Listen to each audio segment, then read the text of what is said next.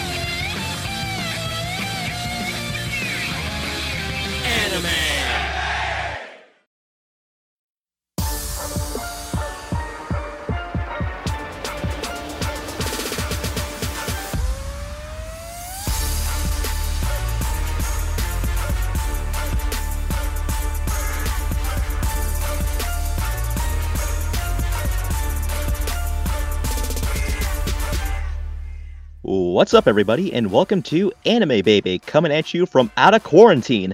This is your lockdown host, Mikey. Joined with me, as always, is. Out of space, yet always inside, your co host. And boy, has a lot happened since we last recorded a podcast together. Yeah. Because uh, the last episode we did together was uh, the Fruits Basket reboot, and uh, that was recorded near the end of February. We mentioned at the end uh, a bunch of plans we had for the next month. You know, anime detour. We're gonna be doing a Keijo episode next. We want redemption, but uh, the world was like, nah, nah. and a uh, global pandemic hit us like a ton of bricks.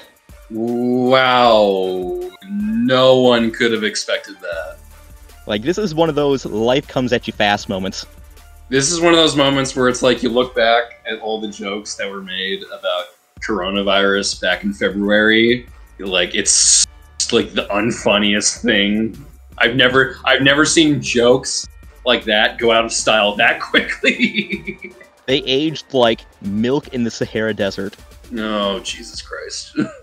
you can hear this all at home. You can tell that, uh, yeah, sound quality is a little different. That's because uh, we're doing this remotely. We're each in our respective homes, and uh, I'm currently uh, have a recording setup where I have like a bunch of blankets all around me using a top half of a shelf, kind of covering up the mic to kind of, uh, you know, dampen out the outside world, as well as like uh, got a pillow on top of these blankets, a ReZero pillow. So, yeah, just I have a pretty rinky dink setup here, like much different than the usual.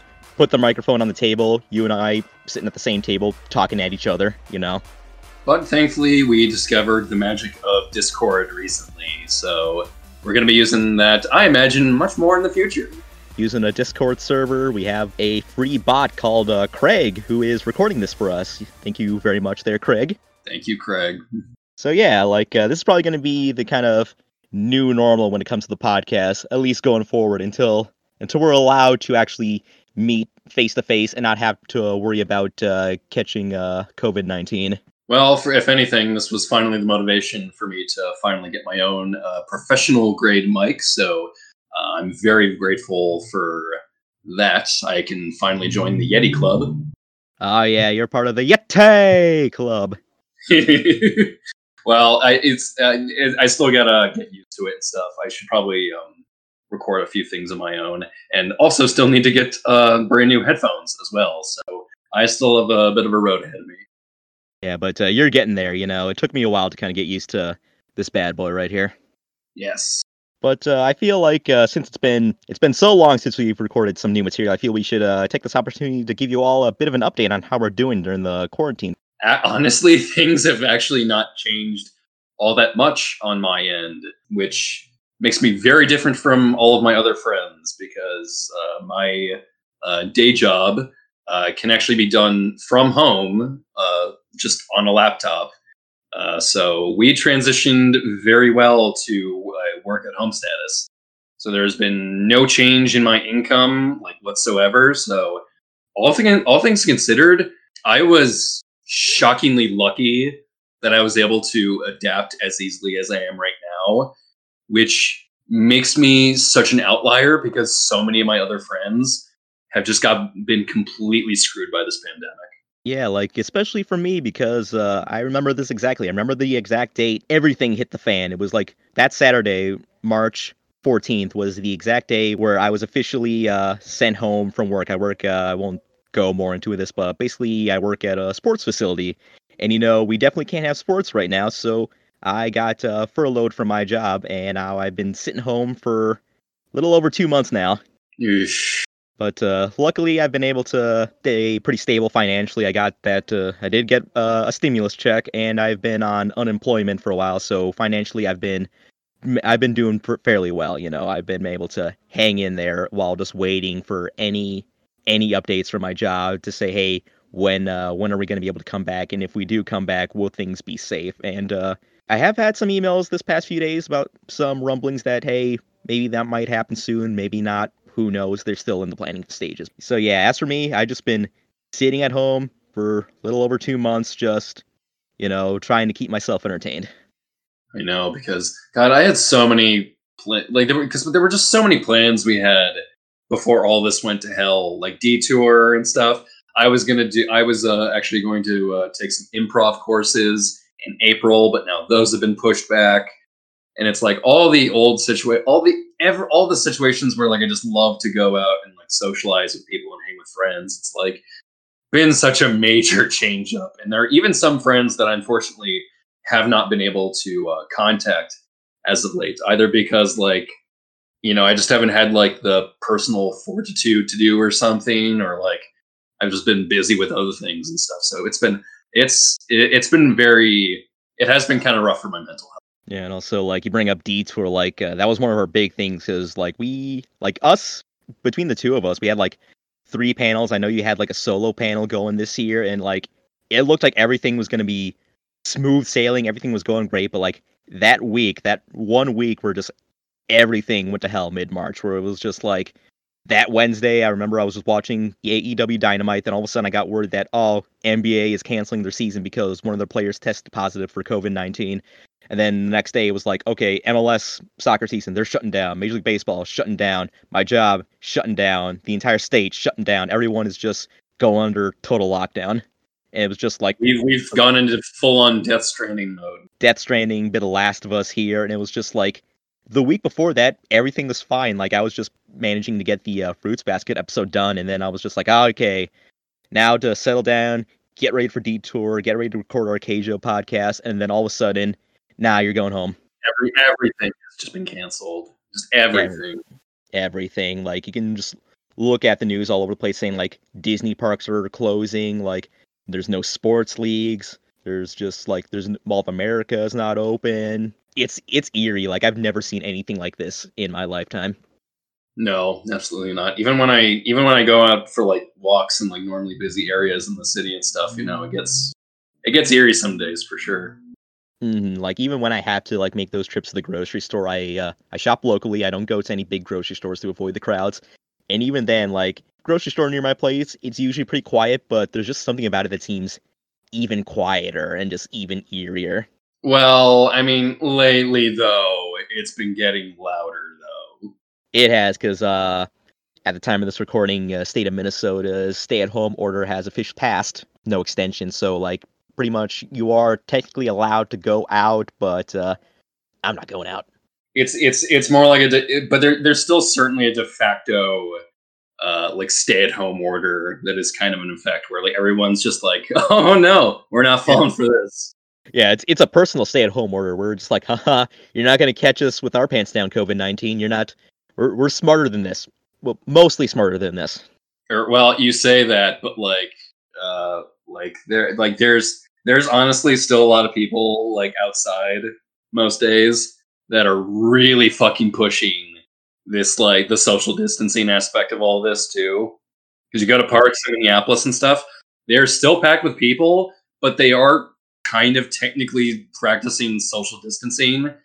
And because you don't know people, you don't know who is like living around each other like regularly and stuff. So you see like a big, you'll see like a big fucking group of like bikers here in the city, here in the Twin Cities all together, but are like, uh, I don't know these people. I don't know if they all live with each other and stuff. I don't. So like, is this technically social distancing because they're all like people they normally live with, like, and they're biking, but they're like rushing past people. I'm like, I like for as much as Minnesota likes to put itself out as being as much as it's been being portrayed recently as handling this better. We are in actuality really pushing it. Yeah. Like we are we are really pushing like pushing the line here about like safety and stuff. hmm Like a, a lot of people are still getting a little too complacent, thinking like, ah, we're the best. Time to relax. It's like, no, keep going. Like if you like, we are the best. We got to stay the best. Like like some people like there's still many people out there that are not understanding the gravitas of this. And it's really showing if you just walk out the door. On the plus side, I can take solace knowing that we're not as bad as like some other states. Cough, cough, Florida. Are you so happy you're not in Florida right now? Oh god, like I have family down in Florida, and uh, they are assuring me that they are staying safe and not going out. But I'm just like, Good, good. oh god, like I'm just I'm so I've never been more happier never to be in Florida. And most of the time I'm definitely happy to not be in Florida because it's pretty it's pretty nuts down there, but even more so now, I am generally happy not to be down in Florida. Really just slap happy to just go out and get sick. hmm You know, Fuck, you, s- you you remember seeing that viral clip of that uh, douchebag teen saying, "Hey, if I get COVID, I get COVID." Yeah, if like if I die, like you know, then I'll just yeah, I'll just be dead, and then I'll won't be here on this earth anymore. And I'm pretty sure he got infected. So hey, karma's a bitch, man. Yeah, exactly. It's so hard to feel sympathy for any of these people because, like, given that like the attitude of going out being like that during this kind of crisis is coupled so much with unbearing smugness. Like it's it's arrogance and smugness that all these people have when they're going out there. They're never they're never kind people.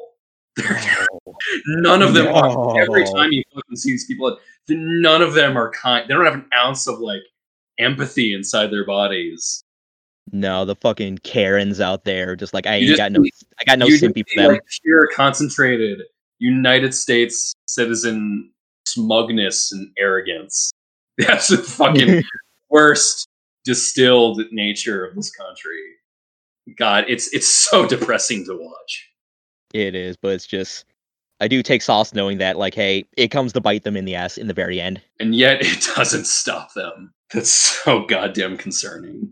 So But, yeah, uh, that's been that's been kind of our situation lately. Yeah, but uh, luckily there have been things where we've been trying to keep ourselves entertained. I know for me personally, I've been uh, rewatching a lot of uh, old shows such as the original Yu-Gi-Oh! Duel Monsters on Hulu. I've also been uh, checking out some new stuff that I haven't seen before, some new anime like uh, Cells at Work, topical, and I've also checked out some other stuff like uh, recently began also getting into a series called Princess Tutu, recommended to me by my uh, special lady friend Rachel. So you know, Ooh, Princess Tutu, that's a good one. I hear it's a damn good one. I I love it. I love it so much. they finished. Um, let's see, Midnight Gospel, She-Ra. I'm also now rewatch, finally rewatching Avatar: The Last Airbender, which I am so happy to do. so happy because it's now on Netflix as of this time. Uh, it's been a it's it's been a genuinely heartfelt ride to go through that series again after so long. I missed it. I never realized how much I missed it. and one day I'll get to it. You have no excuse now. I I'm I'm locked down, man. I'm practically strapped to my couch right now. I might as well throw up, throw it on the TV. You will put down the switch and you will watch it, young man. I'll be like uh, Homer in uh, in Hell during one of the Treehouse of Horrors. It's like, so you like Avatar, do you? I guess. Then have all the Avatar in the world. and by the end, you will say more. Hmm, More. No. And then that's when you watch Korra. And that's when I watch Korra. Mora. Korra. But uh, other than watching some stuff, I've also been uh, playing a lot of video games, such as uh, Persona 5 Royal, which is fantastic, and also the also fantastic FF7 remake.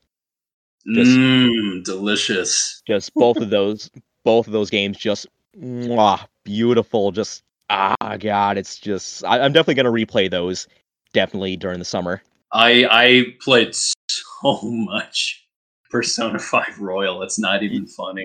You played more than me, and that's surprising since I have more free time.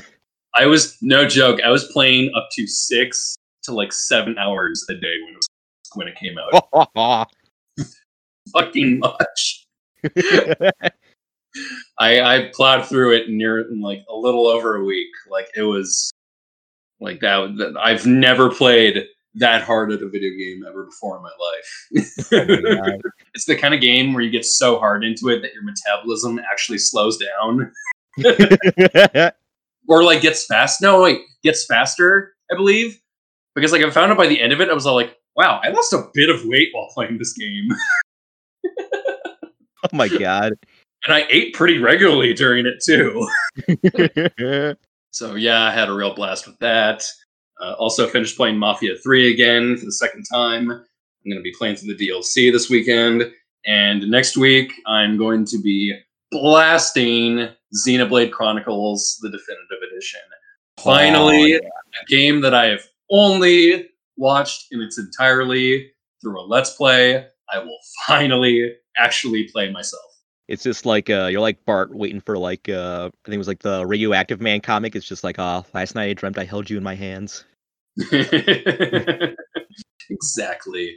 Oh man, I can't wait to see all my favorites again. And Riki.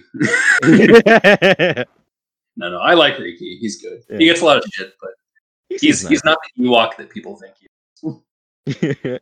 oh no! Speaking of Switch games, I've definitely been uh, recently getting into uh, Animal Crossing: New Horizons. I'm finally on the Animal Crossing hype train, and oh I've yeah, been, people have been playing the shit out of that recently. And I've been playing the shit out of it as well. Like uh, I'm only a week into it, but uh, so far I already have uh, I think it's like five extra villagers, so five villagers and myself.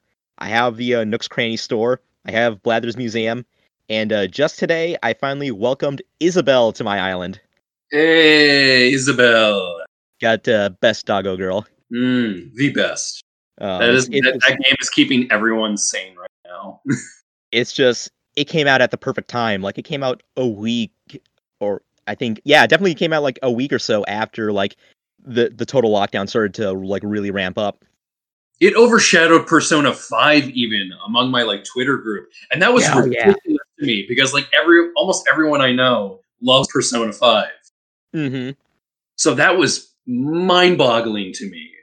It's unbelievable, and it's just a lot of fun. I visited like a friend's island today, and it's it's pretty hilarious. I may text you some pictures from uh, their from their island because it's uh it's the island of our friend uh, Taha. Ah, yes, please do that. He's been really Hmm. getting into that. Yeah, he he has a great island. I took a lot of pictures, and I'm just like, I I approve of everything you've done here, man. Oh, awesome. yeah, I don't know. Maybe who knows? Maybe one day I'll get into that. I don't know. Animal Crossing has always been like slow for me to get back into because like you got to understand i didn't even play new leaf when it came out and everybody was talking about new leaf when it came out and in all honesty i kind of do want to still play it again someday because i still have my 3ds Ah, okay. i might actually re- i might actually play new leaf before i do new horizons you know, put a put a c- good couple of years into New Leaf, and then uh, a few years down the line, you'll definitely be ready for New Horizons. Like, all right, where's my private island? Horizons will probably still be in the public consciousness even by then Oh yeah, because I heard that uh, they have like at the very least three years worth of like content to like add over the years. Whew, boy the, that game is shouldering the weight of everyone through this quarantine man Oh, definitely It is like it is like the getaway we've all needed. the perfect island getaway. Yes. Still though, uh, we are still going to be around though to uh, assuage your um, pandemic woes.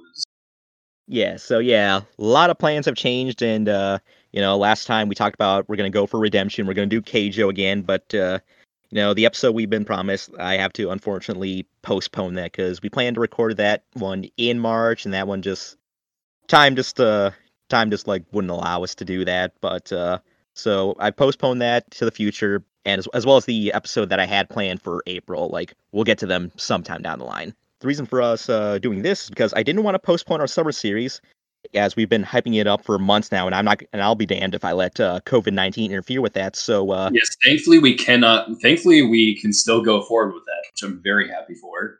yeah, so postpone those two, the Keijo and the other series. I won't spoil it now, but uh, I want to definitely do the summer series. But uh, I want to get back into the swing of things. You know, try to try to see how uh, recording remotely really works for us. So that's why we decided to do uh, this podcast, which will be our Toonami Year in Review, which was one of our original panels intended for a detour this year. Yes, yes. Um, I should say, um, even though we uh, were still, even though we were uh, going to originally do that, it's it was one of our favorites that we like to do a detour, you know, and um, we're still, I think we still we're still wanting to get some kind of like panel out of ourselves, so Mhm. we'll have uh, this to do.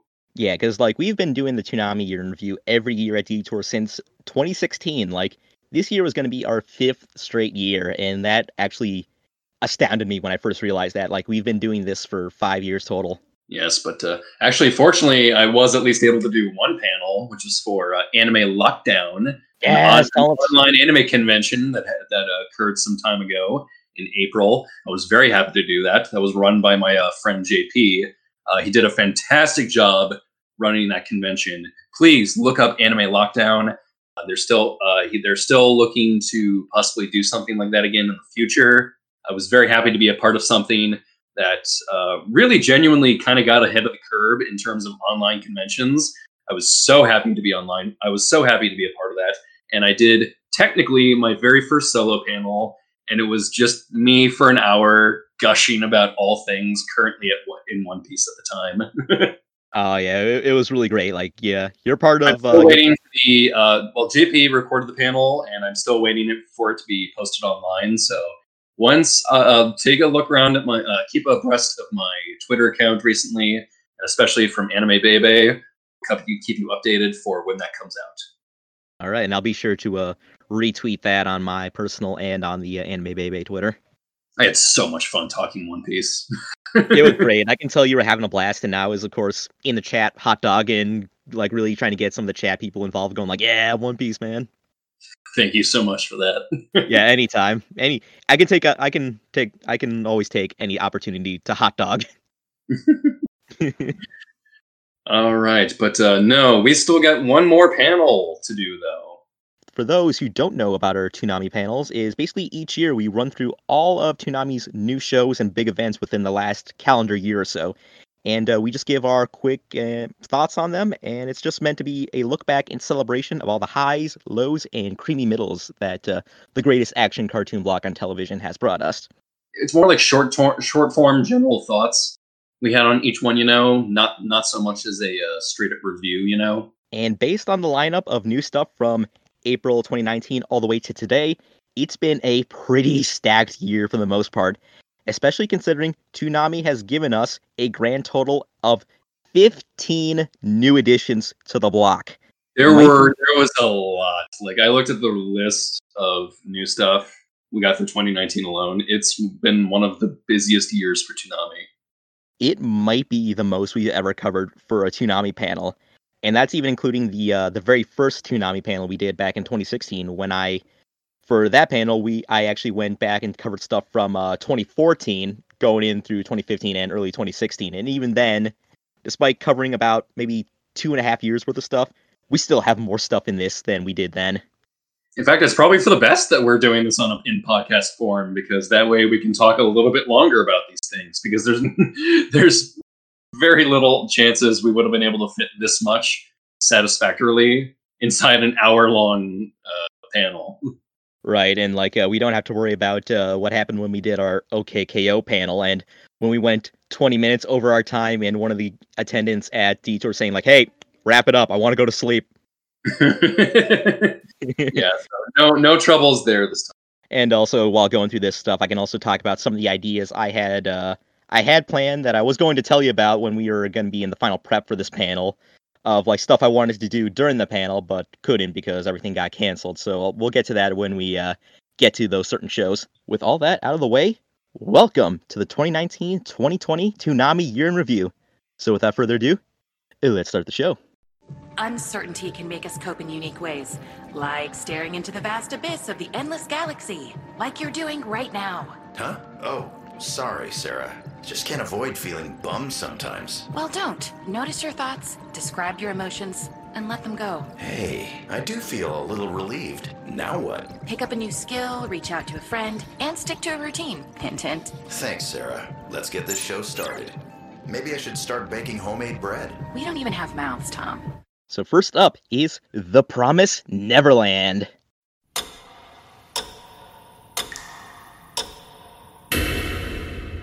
morning to you, my darling children. Let us appreciate that all 38 of you are able to live happy lives under this roof. You know, it's weird. None of us have ever gotten any letters. Letters? Yeah, nothing from any of our siblings who've been adopted over the years. Um, Mom? What song is that? Never go near the gate or fence. Yeah, Mom always tells us that. Because going near there can be very dangerous. Is someone there! This is all a mistake! These three are to be prepared for plucking. The future isn't promised. The Promised Neverland premieres next Saturday at midnight. Someday, we'll have to leave here, won't we? Only Toonami on Adult Swim. We've talked about this show so many times on this podcast. It's like, Yeah, my words might be short on this one because we've already said so much. Because, like, what more do we need to say about Promise Neverland? Like, we did an entire episode all about the first season.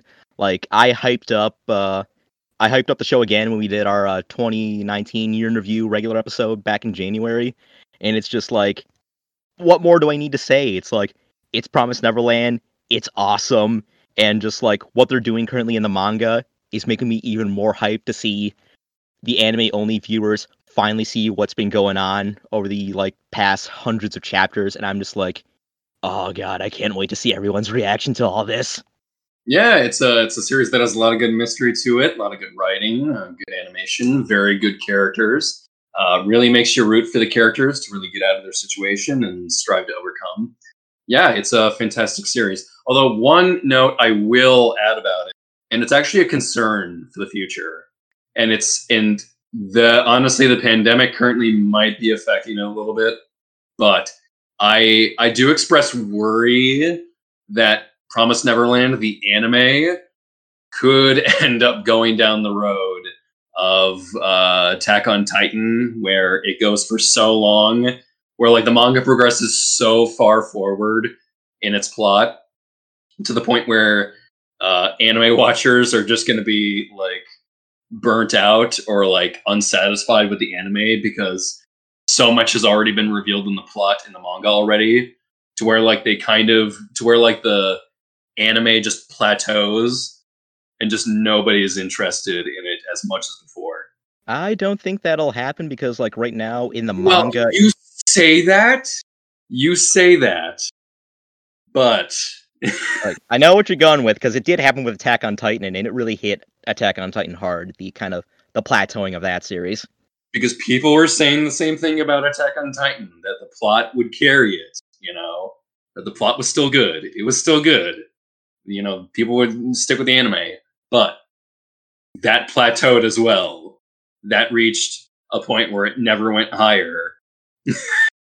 so I'm I, I expressed worry for Promise Neverland that it might go down that same route because it's uh, encountering a similar situation where it's becoming apparent we're not going to be getting a second season of the anime for quite a while now.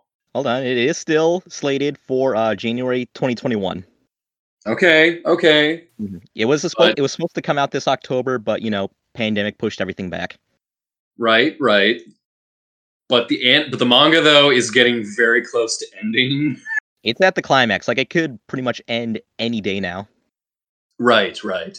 Now, I would want to believe that Promise Neverland has handled the story way fucking better than Attack on Titan has. oh in spades So I'm still so I'm still banking on that. yeah But I'm just I'm just expressing worry is all. Yeah, but no, I I I am confident that uh Promise Neverland will continue to keep that momentum, especially because the stuff we get to after we leave Gracefield Farm is absolutely unbelievable. It's just like I said this before many mm-hmm. times when talking about Promise Neverland. I will say this again to all you anime only watchers out there. You ain't seen nothing yet. Well, Like- I hope to I hope to finally see something. But yeah, so yeah, January 2021, we will see the continuation of Emma and Ray escaping with their family into the outside world, into the unknown, as it were. Yes, yes. I, I'm I'm hoping and praying for it. And also, one thing I should mention, like uh, what I uh, had planned to do when we did this panel when we were supposed to do this panel at Detour, uh, we were gonna do this on a Saturday, and on that Saturday, I was actually gonna be cosplaying, and one of my cosplays for that Saturday was actually Emma from The Promised Neverland. Yeah, So you were really excited for that. Yeah, and like I had this whole thing planned out when we started off, and we're talking about Promised Neverland. Me, full Emma cosplay. I was gonna get up, walk in front of the screen, and just kind of go, "Huh? I wonder what I thought about this show. I wonder how I felt," and kind of motion towards the screen. There's a big Promised Neverland picture. I kind of try to stand next to Emma on the picture, going, "What did I feel about the Promised Neverland?" It's cool. That's great because you like never, you almost never plan bits like that during panels. Yeah, and to be honest, I I actually had the guy who like pl- who like loves to do bits during panels. And I actually have a, Oh, a couple more bits planned. didn't get to do that though. Oh, you had the one time you had a bit to do. Oh, and uh, as we go on with this, I actually had a couple more bits planned for this. So, and you'll you'll definitely you'll definitely be like, ah, I wish this didn't get canceled. yes, it's our time to express all our panel regrets. hmm But yeah, Promised Neverland's great and a great way to start off uh, this calendar year of Toonami. So onward to the next show, which is we already talked about it. Might as well talk about it more. Attack on Titan, season three, part two.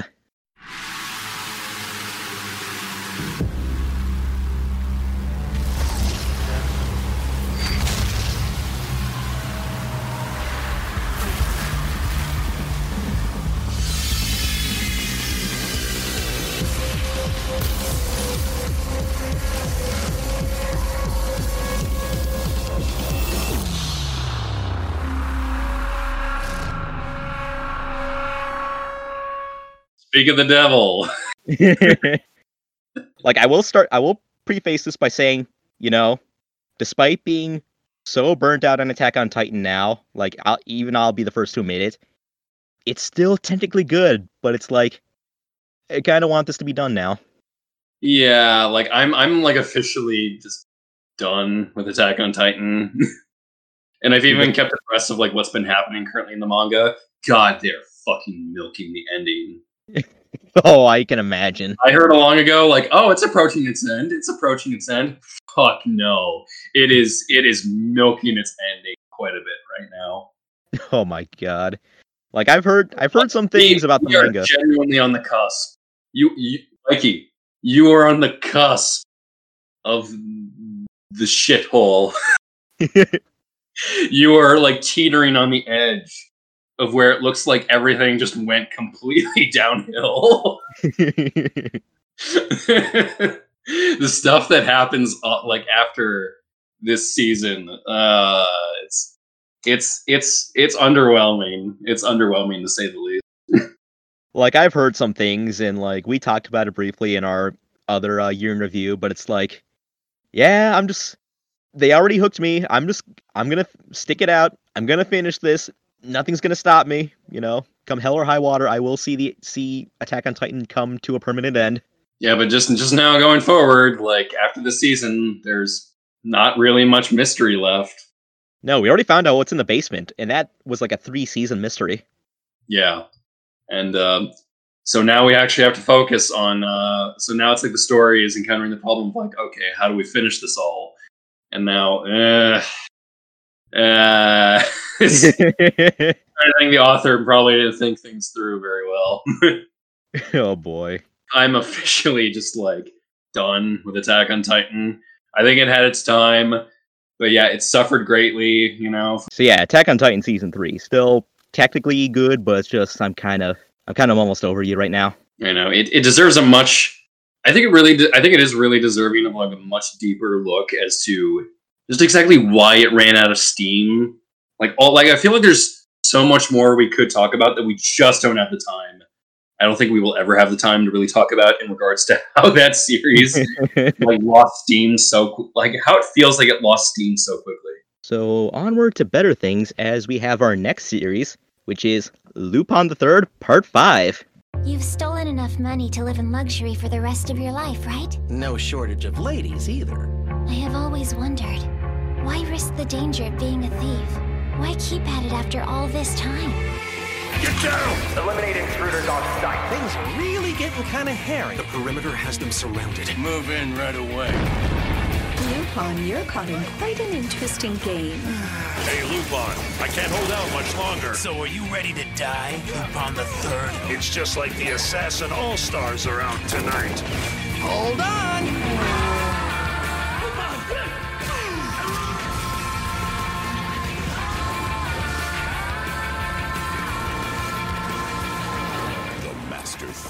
Back. Lupin the Third, Part 5. Premieres next Saturday at 1. Only Toonami. And what's your diagnosis, Doctor? Because it's exciting. Very good. On Adult Swim. Hey, Lupin. Yeah, baby. returned, returning to France, and returning into our hearts. Lupin the Third. And we get to see, at least in the early arc, seeing how Lupin adapts to modern society with the likes of social media, smartphones, and technology and drones and everything, and how a gentleman thief like him can adapt to something like that. And the fact, but you know, it's Lupin. He can definitely adapt to something like that.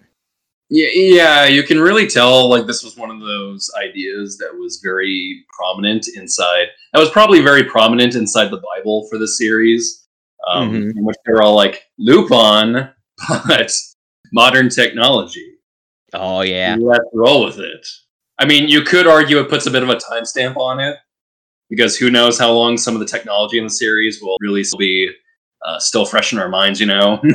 but uh, no, it actually makes for like a pretty good uh, part to Lupin, though. Yeah, and like not only just uh, covering Lupin in modern society, but also we get some special episodes where it's like we kind of take we get more different takes on Lupin. Like I know there's like one episode which kind of follows the more comedic takes of Lupin, and we get a very cartoony episode where it's like Lupin wants to like break into this uh, safe, but uh, these two brothers like come up with a security system to the safe where it's like okay, the only way you can open the safe is if you're the stupidest person in the world and because Lupin's so smart, he can't open the safe, therefore he can be captured. So the rest of the episode is just uh, Jigen and Fujiko just trying to make Lupin stupid so that he can open the safe.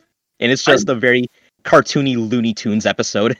Th- that probably feels like a bit of a riff on Pink Jacket Lupin because he is Oh, wearing yeah, the first time in years he's worn the pink jacket again.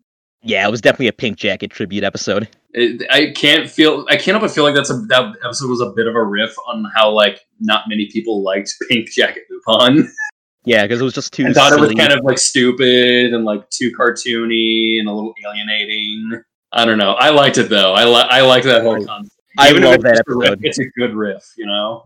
It is. We also got like uh, during this time we also got uh, a Lupin OVA. Uh, is Lupin still burning? Which takes us all the way back to the very first episode of the very first Lupin a- uh, anime. Yes, for the, the revived characters and went on a bit of a time bending journey. Yeah, it was um, it was very topsy turvy, uh, very fun. Yeah, this this season in particular played a lot with the um, sort of lore of Lupin because remind me, this was this was this was the part that was made during the anniversary of Lupin, correct? I believe so. Yes. Yeah, I believe in, and I believe like they were celebrating the anniversary of Lupin, so a lot of it did in fact feel like a big sort of retrospective on what Lupin really is, because one of the emotional cores of that season was asking what is Lupin's relationship to Fujiko, and Mhm. is there possibly anything further to that? Because oddly, the, the the season begins weirdly with like Lupin and Fujiko sort of being on like rocky terms almost. Yeah. And I was and I was kind of wondering myself like, where are they going with this?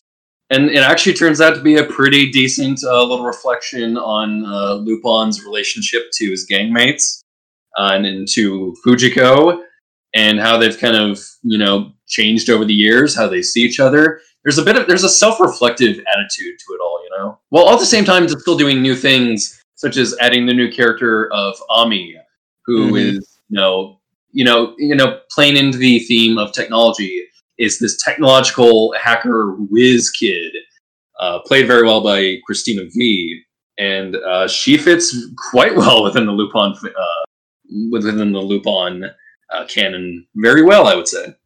yeah, like I would say, like between the last two parts, this and part four, like uh, the new characters have been great between like uh, Ami and also uh, Rebecca from part four. Like they fit in really well with the Lupin series as of late. Yeah, even owing to the self-reflective status too. I even noticed that uh, you know there was even they even like give tribute to Rebecca who was in part four, and even dropping in some uh, previous part characters that I didn't realize were in the series until I went back and rewatched part two and realized, oh my god, like they actually like throw in some like background characters or like uh like so show like some quick shots of characters that were in like part two as well. I was all like, oh, that's actually really nice. I didn't notice that. And So, also, yeah. like speaking of part two, it's like uh, perfect season to like uh, you know reference because like in the dub, like this cast is the part two cast all the way from when the part two aired on Adult Swim back in the early aughts.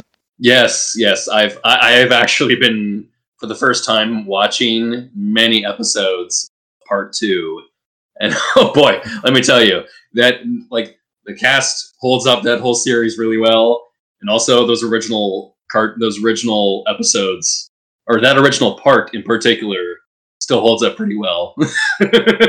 Like I remember back in the day, you know, as a little Mike Jr., you know, I mentioned this uh, all the way back in an early episode of the podcast where I talked about how, like, yeah, eight years old in Florida for summer vacation, I was watch staying up late at night watching stuff like uh, Big O and Fooly Cooley, and I also remember watching some episodes of Lupin Part Two, and it's just like, man, that, that turned me into the anime fan I am today. I would say. I will say one thing that I do miss in part two that has not been represented in part four or five. Part two had the best version or the best content for Goemon in any of the oh, parts. Oh yeah, like they just gave Goemon a lot more, a lot more lines and a lot more to do in part two. And I'm sad to see they have not done that again in part four and fo- in part four or part five.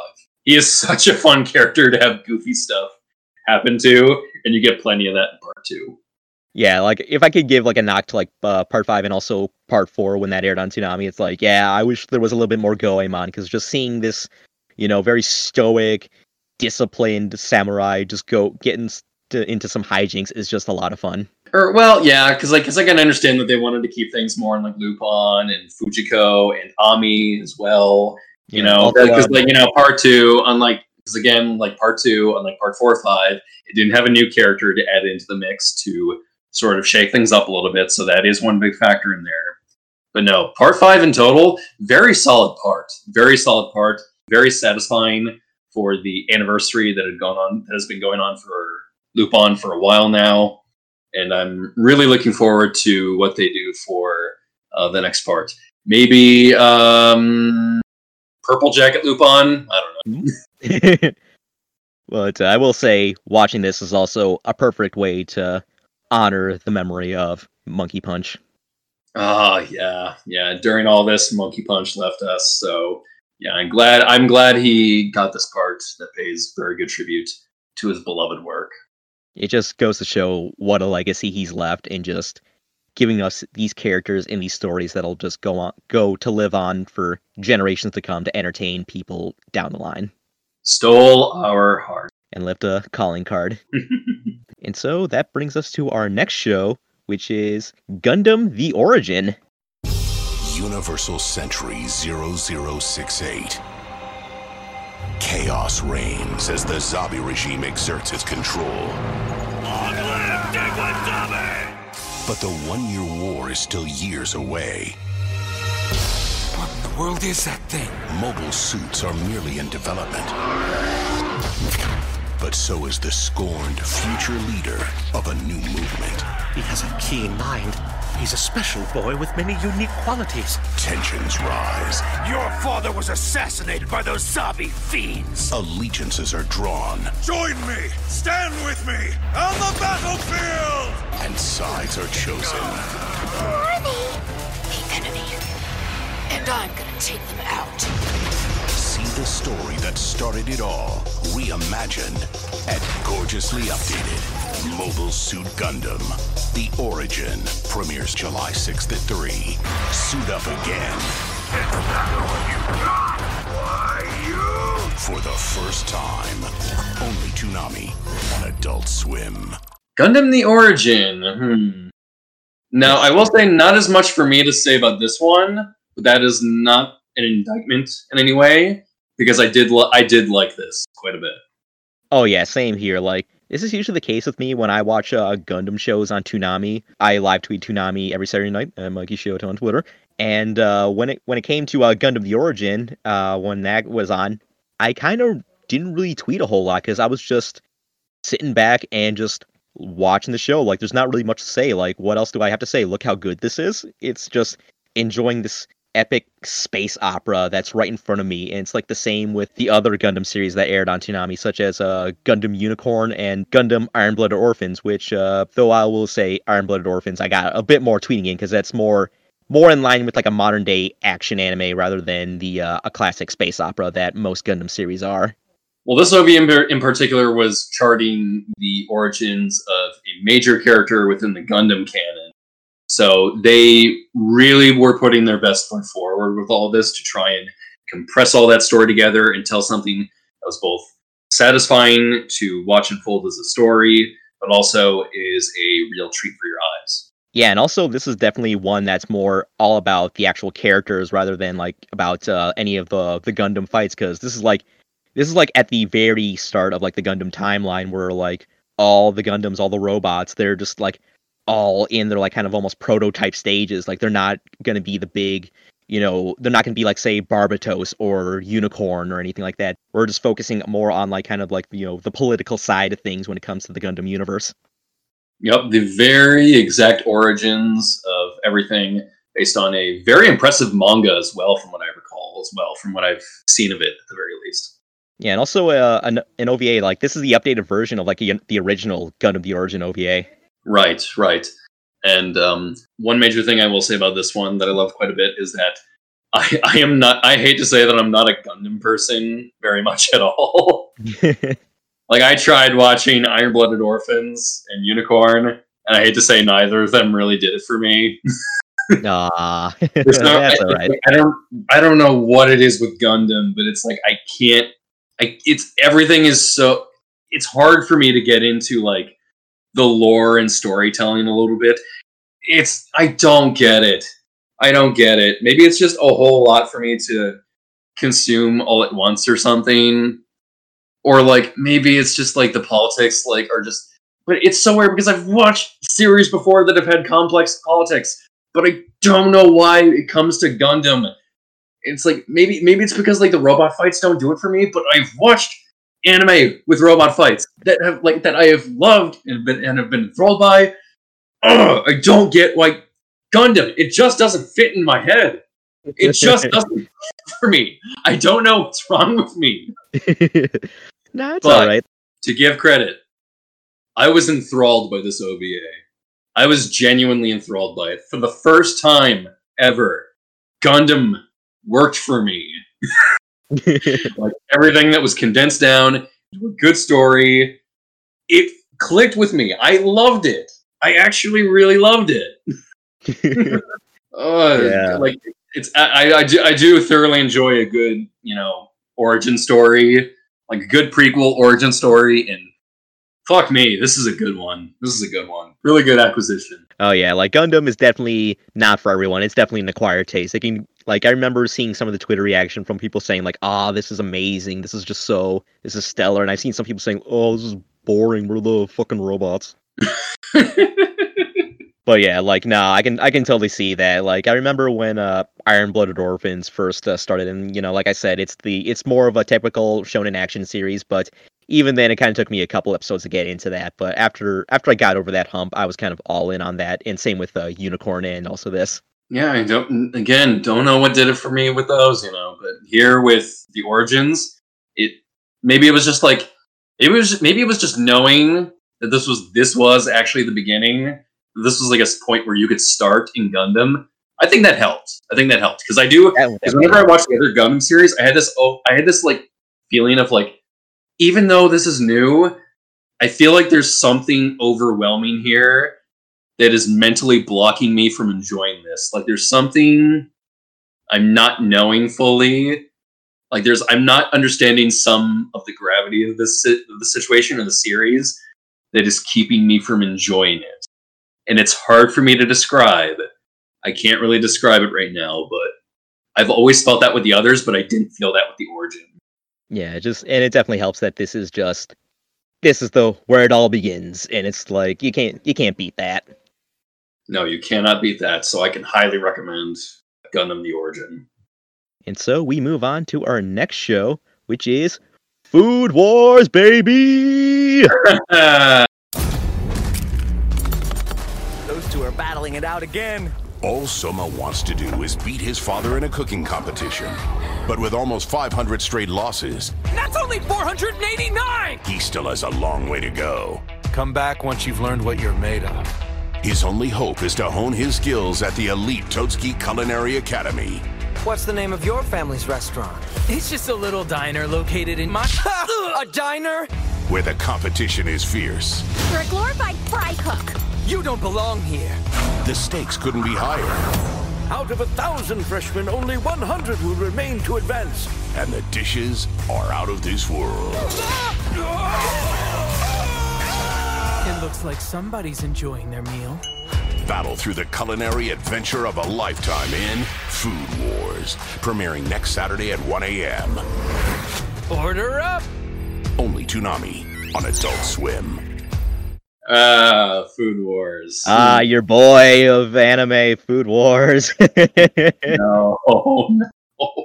Uh, but uh, before I let you say your piece, I just want to say I fucking love Food Wars. Like, on the one hand, it's incredibly stupid, but on the other hand, it's incredibly stupid and I love it to death. It's just so much fun to see how crazy and hyped everyone gets over just simple cooking and how you can turn that into a shonen action series. It it blew me away and I was I'm laughing every episode just going it's so ridiculous, but it's that great kind of ridiculous. Yeah, um Yeah, like unlike the or I found it so awkward that I found myself getting totally enthralled with Gundam the Origin, but I was so not enthralled by a shonen like Shokugeki no Soma. I was like this should work for me, but god damn if it didn't click for me.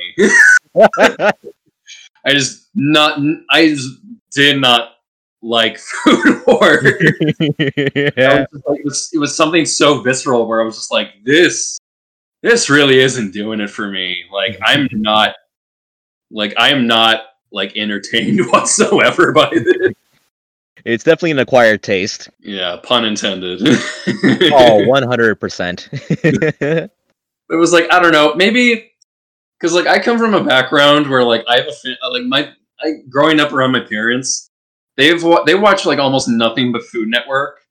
So I have been I have had like in the background of my mind food shows, and many of them have just never clicked for me, you know, because it's like just like showing off like food porn and like like stuff that you'll never make, but like it's it's it's it's creepy. It's creepy. Those shows are creepy to me, where you just sit there and you watch people make food that you will never make, that you then proceed to never make. Like, logically, you think when you watch a cooking show, you are getting like a recipe or like ideas, but like the people who watch these things never fucking make any of the food on the shows. You just watch it because it's like some sort of like visual ASMR for yourself. And I, I get the same feeling from Food Wars, and it like really puts me off. like, I think that's it. This is why I finally found it for this podcast. I've You had a eureka moment. That's why I don't like Food Wars. You are watching recipes being made in food, but like it is the same experience as watching a Food Network show where like you will never fucking make the food in the show, or the majority of people who won't. It is just food porn for your eyes, and that puts me off so fucking bad. That really puts me off. You're not wrong there. Like there are moments when I'm watching the show, and while I love it, and I see all these dishes in the show, I'm just like, man, I would love to taste that. I'm never gonna make this, or f- try to find anyone else to make it for me. You So yeah, why you are watching it to begin with. So then I question that, and I'm all like, okay, well, what do I have left? And I'm like, and I try to focus on the shonen aspects, but even that isn't working for me. Like the shonen aspects just aren't pulling it in for me. Like there's like something I don't know, I don't know what it is, but like dis, dis disingenuous or something. Like it's like there's just something not there for me. Like I don't know. The one food shows I could always watch were kind of like the travelogue style food shows. Like something like because believe it or not, I can watch something like Guy Fieri's Diners, Drive-ins, and, Di- and Dives perfectly fine because like you feel like you're in, enriching yourself a little bit by like learning about like you know different families who started these restaurants and made these foods and built up their own recipes or You're going on an um, adventure. like you're going on an adventure and i think the best one i ever saw like that the best cooking show if you want to say it that call it that was anthony bourdain's uh, no reservations Yes. or any of Yes. shows because he he like really loves to explore and dig into the cultures and like the traditions that made many of these fascinating foods in the world. And i feel like that actually did enrich me as a person a little bit in a different way from guy fieri you know? Going around the us and checking out all these you know different like different store like different different thing but kind of the same thing you know and maybe that's why i that just clicks with me better and why shokugeki soma just doesn't. Because it's not focused as much on those stories. It's it's like trying to add like the shonen the shonen tropes we know so well to cooking and the sort of like togetherness it can do with us all.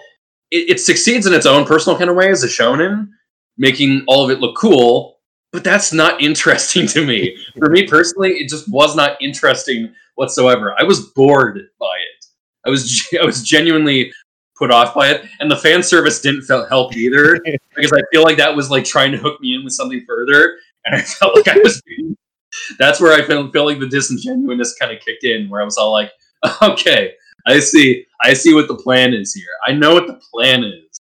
I can't apply that to cooking. I just can't. There's a conflict that goes in my head when I try to watch Food Wars. So, oh man, the series. I've, I've never seen a shonen that never clicked with me this bad. You know, it's like you're uh, you're not like George Costanza in Seinfeld. You're not one to like mix uh, food and sex. You know, he he found a way to like really get into it, but nah, that's not that's not for you.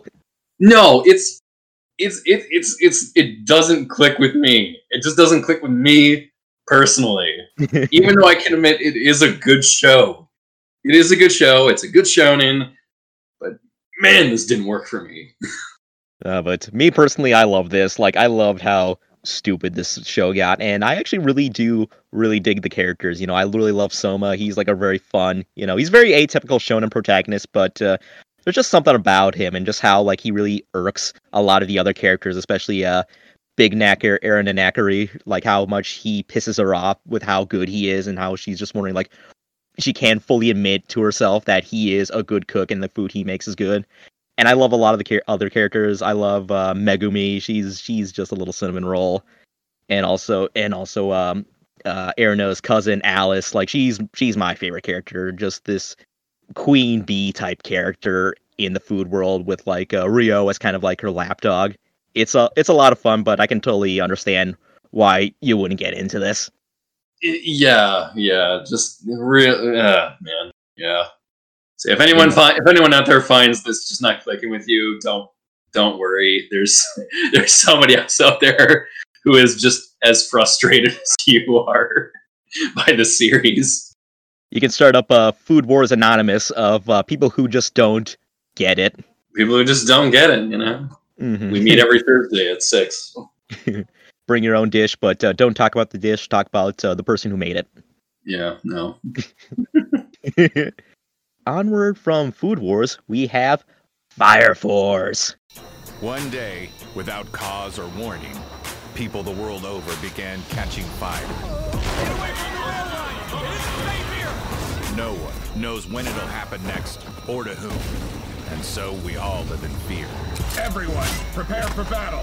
I refuse to be what they say I am. No matter what I have to do, I will be a hero.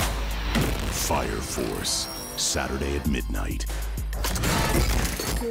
On Adult Swim. Oh, oh boy, oh boy.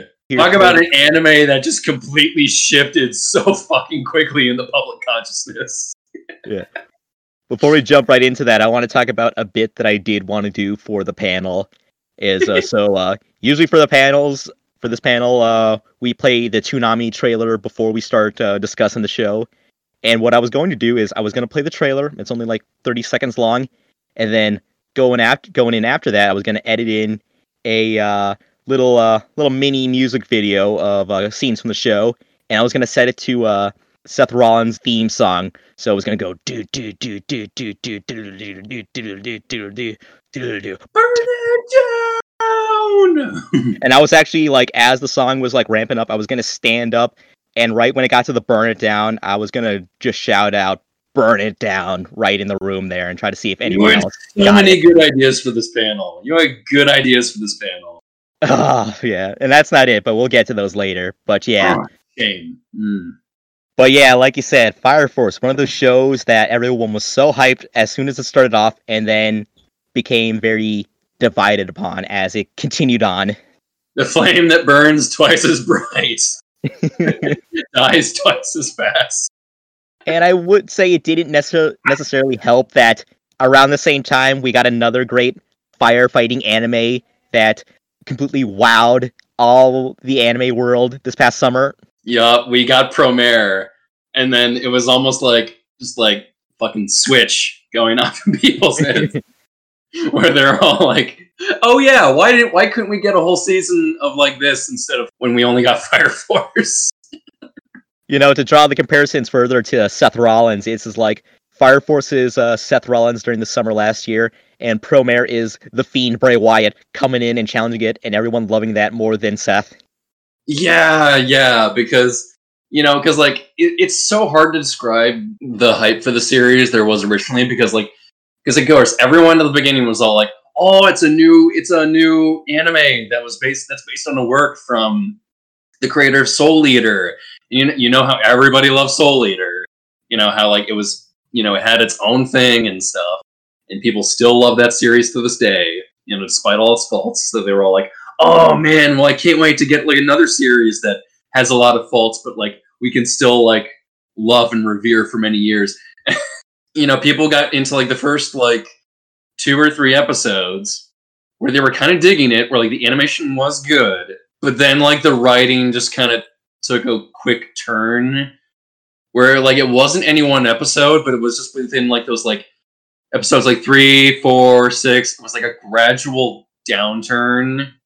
It was that early were, midpoint, and people were just like, "Oh, we we we actually have to adjust our expectations for this." Yeah, like uh, me personally, I actually, I actually really did still like this, but I can totally get like, yeah, that middle, early middle part of the series is kind of a bit of a slog to get through. But once you get past that and go to like uh, the evangelist stuff in the second half, then I would say it's worth it. But I can totally understand people just like well, mm, no, like even I have problems with the evangelists, even uh, it's not perfect. It's not perfect by any stretch of the means. Yeah, but no, honestly, no. There were genuinely some problems with like the evangelists in the final half that like didn't do it for me. That I disagree with on you there. But yeah, it was sort of like it was the, the progress of watching the series was like watching it like having such high hopes. But then like you kind of noticed like a lot of the gimmicks with the characters were kind of like a lot of like the personality traits and gimmicks were kind of repeating a lot. And like you kind of realize there wasn't a whole lot underneath each of them. Like and then you realize that kind of plateaued and like they weren't really going anywhere or progressing in any kind of meaningful way compared to how the characters did in soul eater. And then like kind of went along and stuff and like a lot a lot of them were just like uh, many of like those old like quirks like characters like then kind of like graded on you with like varying degrees between all of them and then even when it got to the stuff with the main villains being like the evangelists, I found those main villains to be like like they were something to like increase the like uh to, to like they were something to escalate the the danger in the plot. But even they kind of got tiresome after a while because like because like the problem with like the evangelists was that they were like this religious cult that was trying to be, bring about like the heat death of the world Mm-hmm. And I found that to be so much less than what we got in Soul Eater because they're all just religious nut jobs and you can't argue with them in any kind of way. Because like because the thing with here's the here's the problem I have with the evangelists. The problem with them is that you can't argue with them. You can't because they're just religious nut jobs, and you can't Yeah. argue and you can't argue with religious nut jobs because they're so detached from reality. Like the ideas that they promote, you can't argue with them. You're just like, no, you just you just destroy these ideas in particular. You can actually have debates or like try and like actually care about the enemies in like Soul Eater because there was something more to them going underneath. The problem with the evangelists is that all they are is just religious nut jobs. You can't argue with them. They're not interesting. You're just like, okay, well, we just gotta like snuff you out, and there we go. Like, crisis averted. Yeah, I mean, with like Soul Eater, you can have like games of like mental chess with like some Medusa and Arachne, but like with the Evangelists, it's it is yeah, they're just they're just bad. They're, so go fight 'em. straight, they're very straightforward. They are very like, straightforward. We want to burn. We want to burn the whole world and kill everybody. So it's like, oh, okay, well, we'll just stop you. That's not interesting. I can I can see where you're coming from, but for me, it's just like it does enough. It's like if this is definitely one of those series where I'm just like, you know what, I'm not gonna get anything too deeper with this. It's just like it's definitely just a popcorn anime, just like something nice to watch on a Saturday night. But I can totally Also, get for, series for a series that like for that like for the most part follows its idea decently enough of like a world of like where like the main gimmick is that like most people are like pyrokinetics and stuff and can either create fire or like control fire. By the end of it, I felt like how much further can we go with this idea? Yeah. I I- I can definitely see this kind of getting a little samey as it goes on, but you know, there was variety in like Soul Eater with their Oh, whole God, yeah. and all that stuff, with like the weapons and the meisters. When it came to Fire Force, though, I found them really stretching the pyrokinesis powers by the end. When when it got to the point where people, where characters are bending time using their pyrokinesis, I was like, "You're really stretching this, okay?" Hey, you know, it's like this is a David Productions anime. Like they're they're pretty familiar when it comes to like baddies that can bend time. You know, and like the series looked fine for the most part. it looked better in the beginning, but after a while, I found like I found like, I found like its visual diversity with the arts, with like the art direction and the sort of art style the, the creator was going with the series, not nearly as diverse or as interesting as Soul Eater. And yeah, he he was he was somehow worse with his character writing for the most part as well.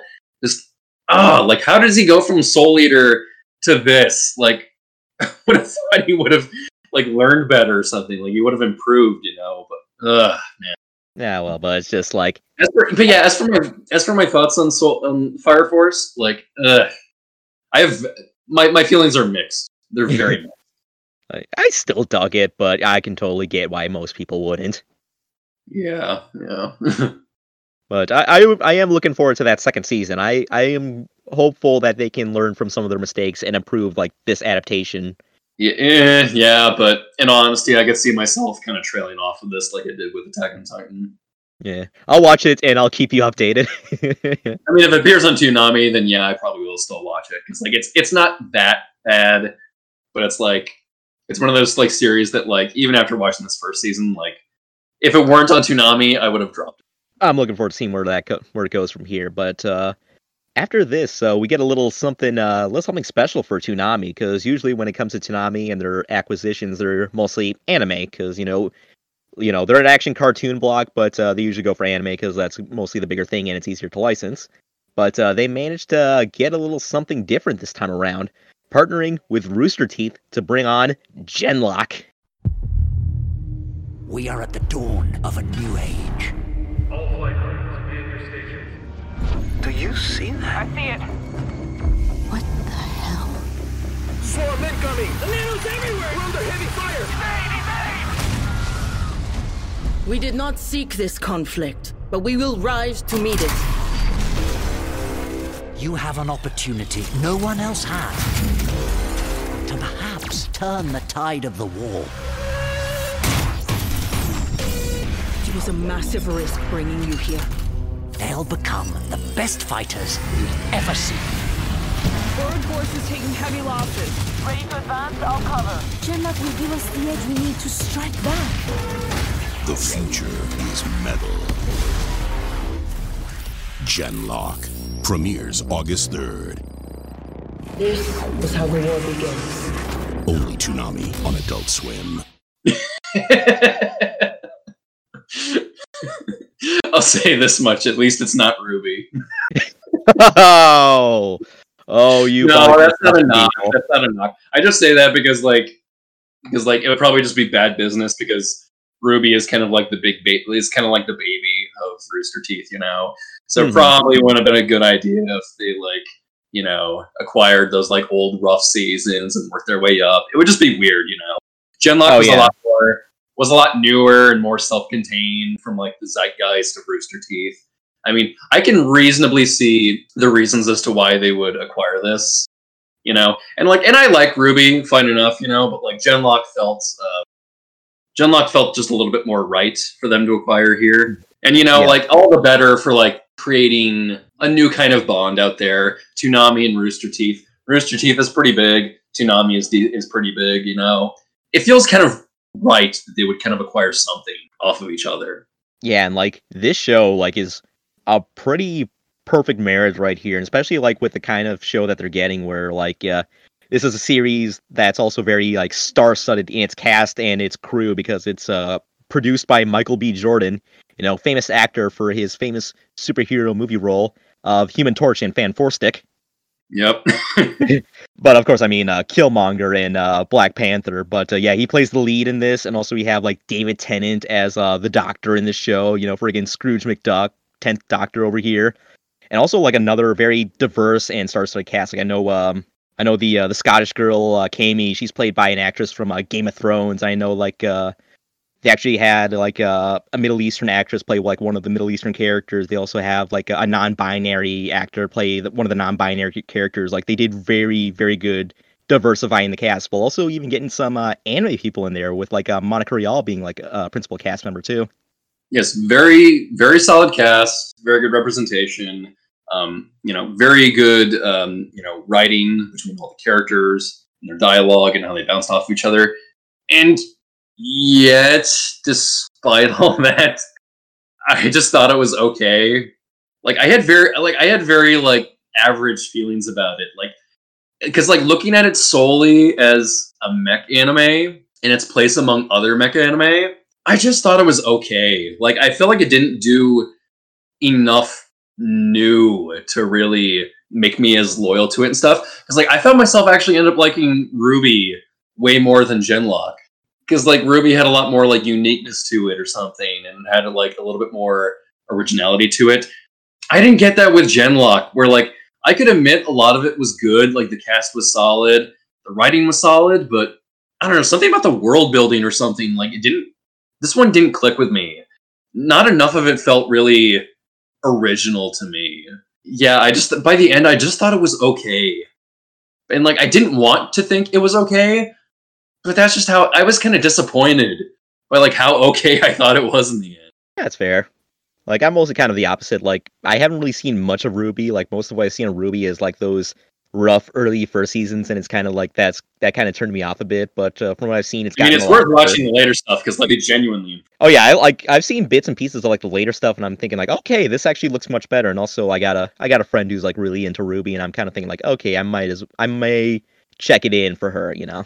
But like but yeah like uh, but again like going back to that point of like genlock within like the wider space of like mecha anime how did you think it worked as that in that regard I would i do agree with you that it's pretty it's pretty simplistic with this. It's like it doesn't really do anything new when it comes to mecha anime, but uh I will say it's like I'm kind of getting of the mindset thinking like okay, this is just the first season. Like it's already been confirmed that they're going to be doing more. They're going to have a second season coming out on the uh, HBO Max app whenever like uh whenever that comes out, but uh you know, I'm kind of thinking like okay, they have like all their pieces placed. They kind of like laid down the bricks. Like I feel like as they go on, they're definitely going to get more and more in depth with like the mech stuff. They're going to be probably adding in some new stuff, but uh, you know, like you said, it's pretty, it's pretty simple. It's kind of doing stuff that we've seen before in like not only just mech anime, but like any kind of science fiction or any robot movies. You know, like the way the Genlock system sets up is very similar to like say the Avatar thing from uh, James Cameron's Avatar with a little bit of uh, you know, Pacific Rim thrown in there. Yeah, my mind couldn't help but wander towards that. yeah, like I know I, it's it, yeah, I feel like they're just kind of using that as like a bit of a, a stepping off point, you know, kind of give get people familiarized, you know, do stuff that they've seen before so that they can understand. And then I'm kind of I'm sincerely hoping, fingers crossed, that once they go forward with their second season and onward, that that's when these can start to explore more new things with uh, the series and everything they set up. In fact, I, I, found the the one fun. I found like the, the one funniest experience I got out of Genlock was finding out that my seven year old nephew actually has a diff, uh, DVD of it. Ah, you told me about this, yeah. yeah, no joke. Last Christmas when I was um, going through, well, technically it's, it's cousin second removed, so son, the son of my cousin, you know. Mm-hmm. But I was over at uh, his and his wife's house uh, last Christmas, and you know I was kind of chilling with the kids in like both of their rooms and like you know kind of entertaining them a little bit. And then I go into my, um, I th- I, th- I think he's seven years old. young, very very young, very quiet cousin, second removed. But I like calling him my I like calling him my nephew. I went in his room to, to imagine my shock when I see a gen a DVD for Genlock in his room, and I'm all like, really? you don't have a Blu-ray? well, my other thought was well, my other thought was like, this ain't exactly a kid series. no, especially with Cammie, who's like swearing like a sailor the entire time. Like, okay, I would give this to like an 11 year old or a 12 year old, you know, because like, yeah preteen, who the fuck cares? Like, kids around that age are like reading like My Hero Academia now, you know. right? Like my my my my my older but like still young cousin, who's his brother, you know, even he has a cursory knowledge of My Hero Academia, and he's still in um, elementary school, you know, middle years and stuff. like, I was all like, eh, maybe wait a little bit, maybe give this to the older brother before it to the younger brother. I don't know. I, I still hope he watched it at some point though, because that's just funny to me. That's just Yeah. funny. you got to understand, by like age eleven or twelve, I was watching Drawn Together, so it warms my heart to know that a kid that young is watching something that is so not for their age. Hey man, when I was eight, I watched Fooly Cooley. Like you know that about me. oh yes. So thanks, Uh, Genlock, for at least giving me that. yeah, and like, hey, like you know, with the series being as very simplistic as it is, it can definitely work for someone of that age, you know, because like they're it's it's new to them, you know. Yeah, it's at least new to him. So uh, enjoy that, Mace. but no, like uh, I in general, I am glad that uh, we get to see this on Toonami, like Toonami partnering with someone like Rooster Teeth, and also very much expanding their horizons outside of anime to bring us like a more Western-made cartoon show. Oh yeah, I'm still I'm still happy for like the that like the production got something out of got something out of this. Although to be honest, I still heard rumors that the stuff underneath this were not being treated very well. Oh, fucky kind of stuff going on over at Rooster Teeth. So that did kind of sour me a little on it. Uh, tugging the collar a little there. Uh, yeah, so uh, best of luck to the future of Genlock. That's all I'll say. Season two coming on HBO Max whenever. And so that brings us uh, back to anime with Doctor Stone. All this time, I've been so scared that if I tell her how I really feel about her, she could not want to be my friend anymore. I've kept this inside me for five years. And. Hold up. What's that weird light?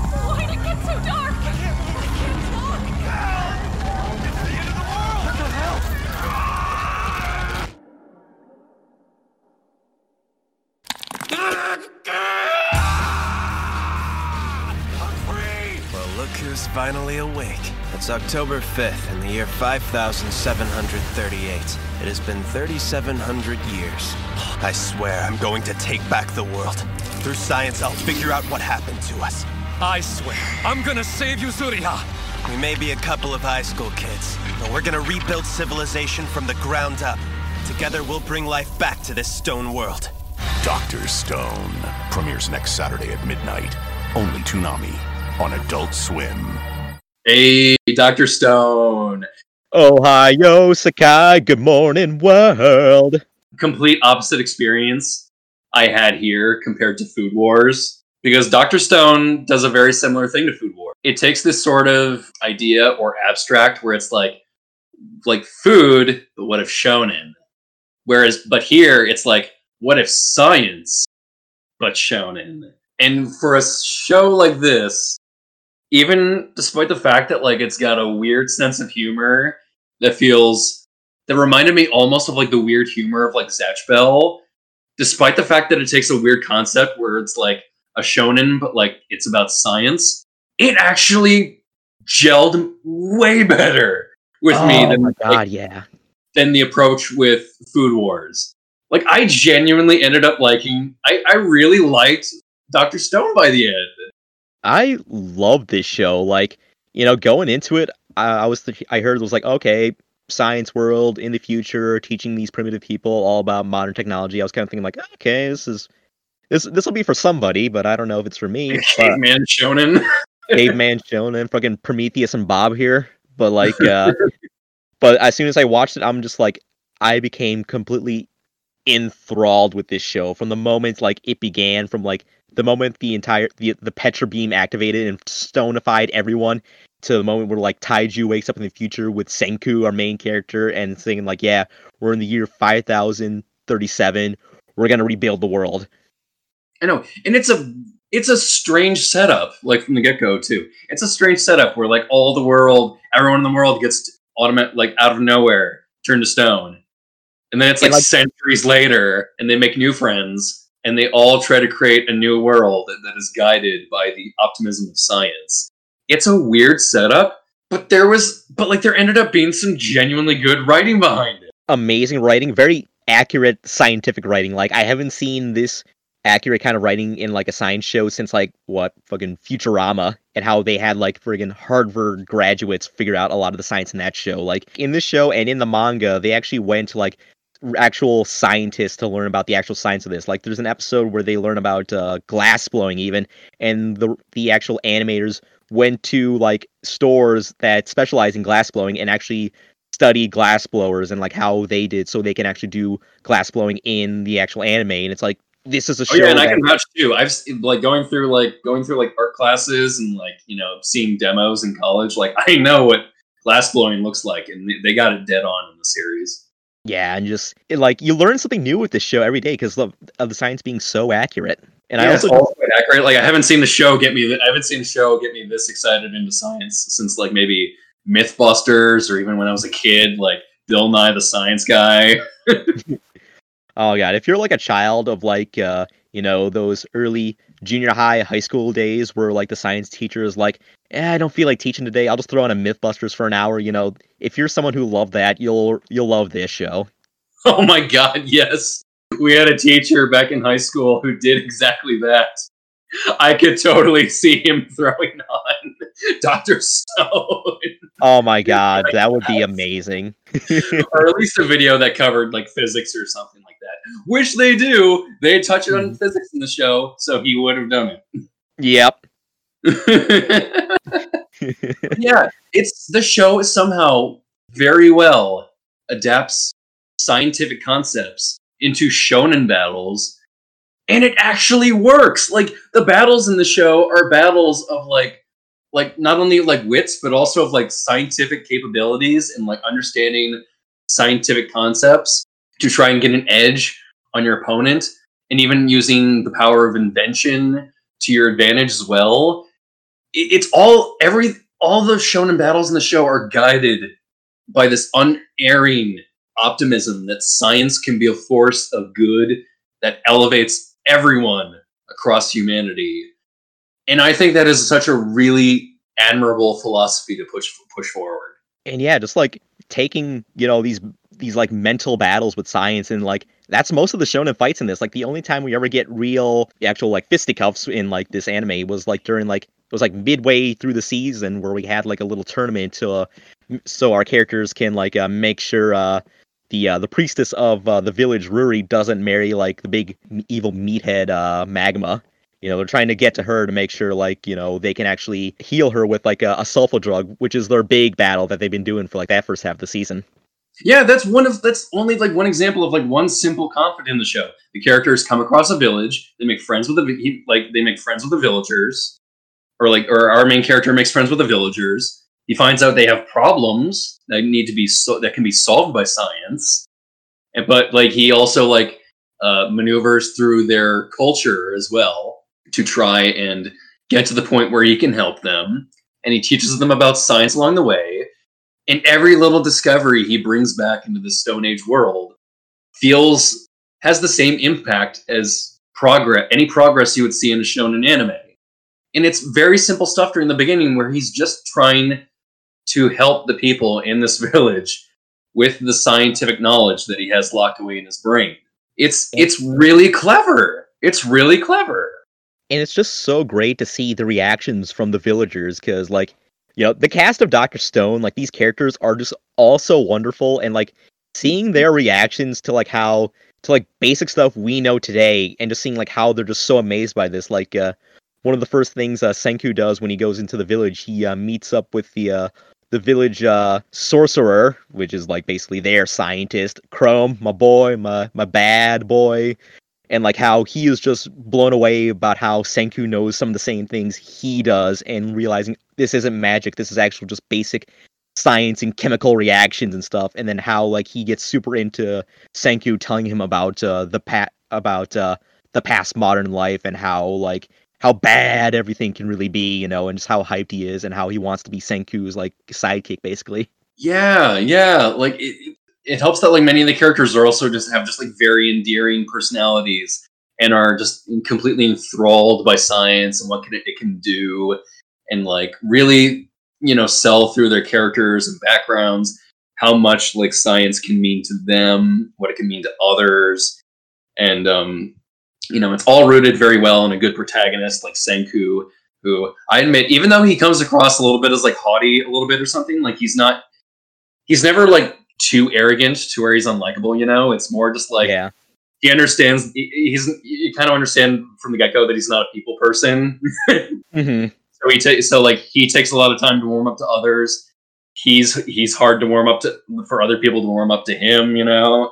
But once you get past that he's like a person he's a character who, who who really does believe that science can do a lot of good for other people and that's genuinely cool and you begin to feel just how cool it is as well and you get sucked in every time he just info dumps on you in the series almost unbelievable that like i can be this enthralled by character just dumping info on me in a series like this And it's the same with like some of the other characters, like uh, another character, uh, Best Girl Kohaku. Like she's, you know, the tough village tough girl, but with a of gold. She's a bit of a teddy bear on the inside, but like a lot of her reactions to science is just like, eh, it's not really all that impressive. But as she goes along, and learns more about science and how Senku really puts it over, she starts to really get into it, going like, wow, this is actually pretty good. This isn't just a bunch of dumb rocks thrown in thrown into fire, just a bunch of mixing of like weird water and chemicals. You know, this is actually really, really impressive, and it's amazing how like society was actually built upon this, building like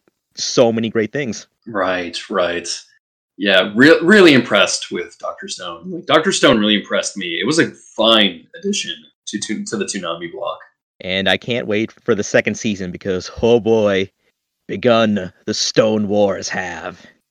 yes yes oh man that'll be a good time But uh, speaking of second seasons, we move on to a second season coming on to Toonami, but something that isn't good as Dr. Stone. Something that's actually really, really bad and disappointing. I'm, of course, referring to One Punch Man Season 2. Emergency evacuation. A new monster has appeared in City F. Occurrences of tiger level threats and above are increasing in frequency. Time to hunt. All of these nobodies combined wouldn't be enough to take me down. Let's find out who's the strongest in here. Hello, my name is Saitama. What's shaking? I've been waiting for this moment. Come at me, bro. I'll kill you so bad you'll beg for death. Nice. I'm hyped. Killing you is the reason I come. Wasn't expecting that. The world is chock full of super strong and pretty awful people. Standing up to them is what heroes do. Even if that means doing it alone. Get ready for season two of One Punch Man, premiering next Saturday at 11:30. You need a hand, or...? No! I have to be able to handle this on my own! Okay, then. Try not to lose. Only Toonami on Adult Swim. Oh boy. Now, before we get into this, I want to talk about another bit I had planned. Uh, this wasn't going to be during the panel itself. This was going to be before we started, because uh, usually when we do these panels, we I usually get set up about uh, 15, 20 minutes beforehand, and uh, while while I get get set up, I have that time. I usually uh, put together a little uh, compilation video of like a bunch of different Toonami promos or like different videos relating to Toonami shows, whether they be clips or or like uh, or clips relating to the shows. You know, it's a little it's a little uh, pre-show that I put together before each show. Right. And uh, for uh, One Punch Man, for the representation of that, the way I was going to do that is so it start. I would have like the bumper for One Punch Man. You know, Tom saying coming up next, One Punch Man, and then I would uh, play a bit of the intro. But uh, you would hear the music of the intro, and this is the the season one intro. So so it start off, and then right when the song starts really going, the video on screen starts showing uh, highlights perfectly set to the music of one Orange Cassidy because he is literally the One Punch Man of professional wrestling. Does nothing but comes in and just gonna come to wrestling. it- he does. He's basically the embodiment of Saitama because he does mostly nothing, but when he really gets into it, it's like just a one punch. I know what you're talking about. I love Orange Cassidy too. I've seen him. I've seen him wrestle live. Yep. And uh, the thing is, uh, before we all got locked down, I actually made that intro video, just that that Orange Cassidy One Punch Man stuff. So I may post it online, so the whole all of you can see that. Ah, excellent. About the one good thing that uh, could have come out of that panel for One Punch Man season two.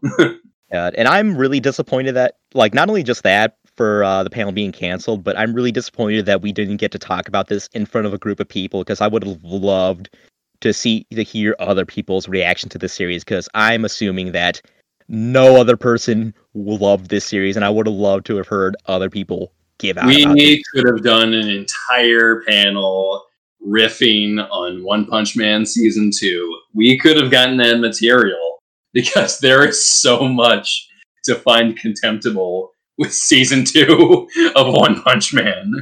this is a season that just manages to get everything wrong. Like like you know, season one, amazing. Like I would compare it to like say like uh it's like in football, you know, you throw quarterback throws a perfect pass, wide receiver catches it, gonna head on into the end zone, no one's gonna catch him.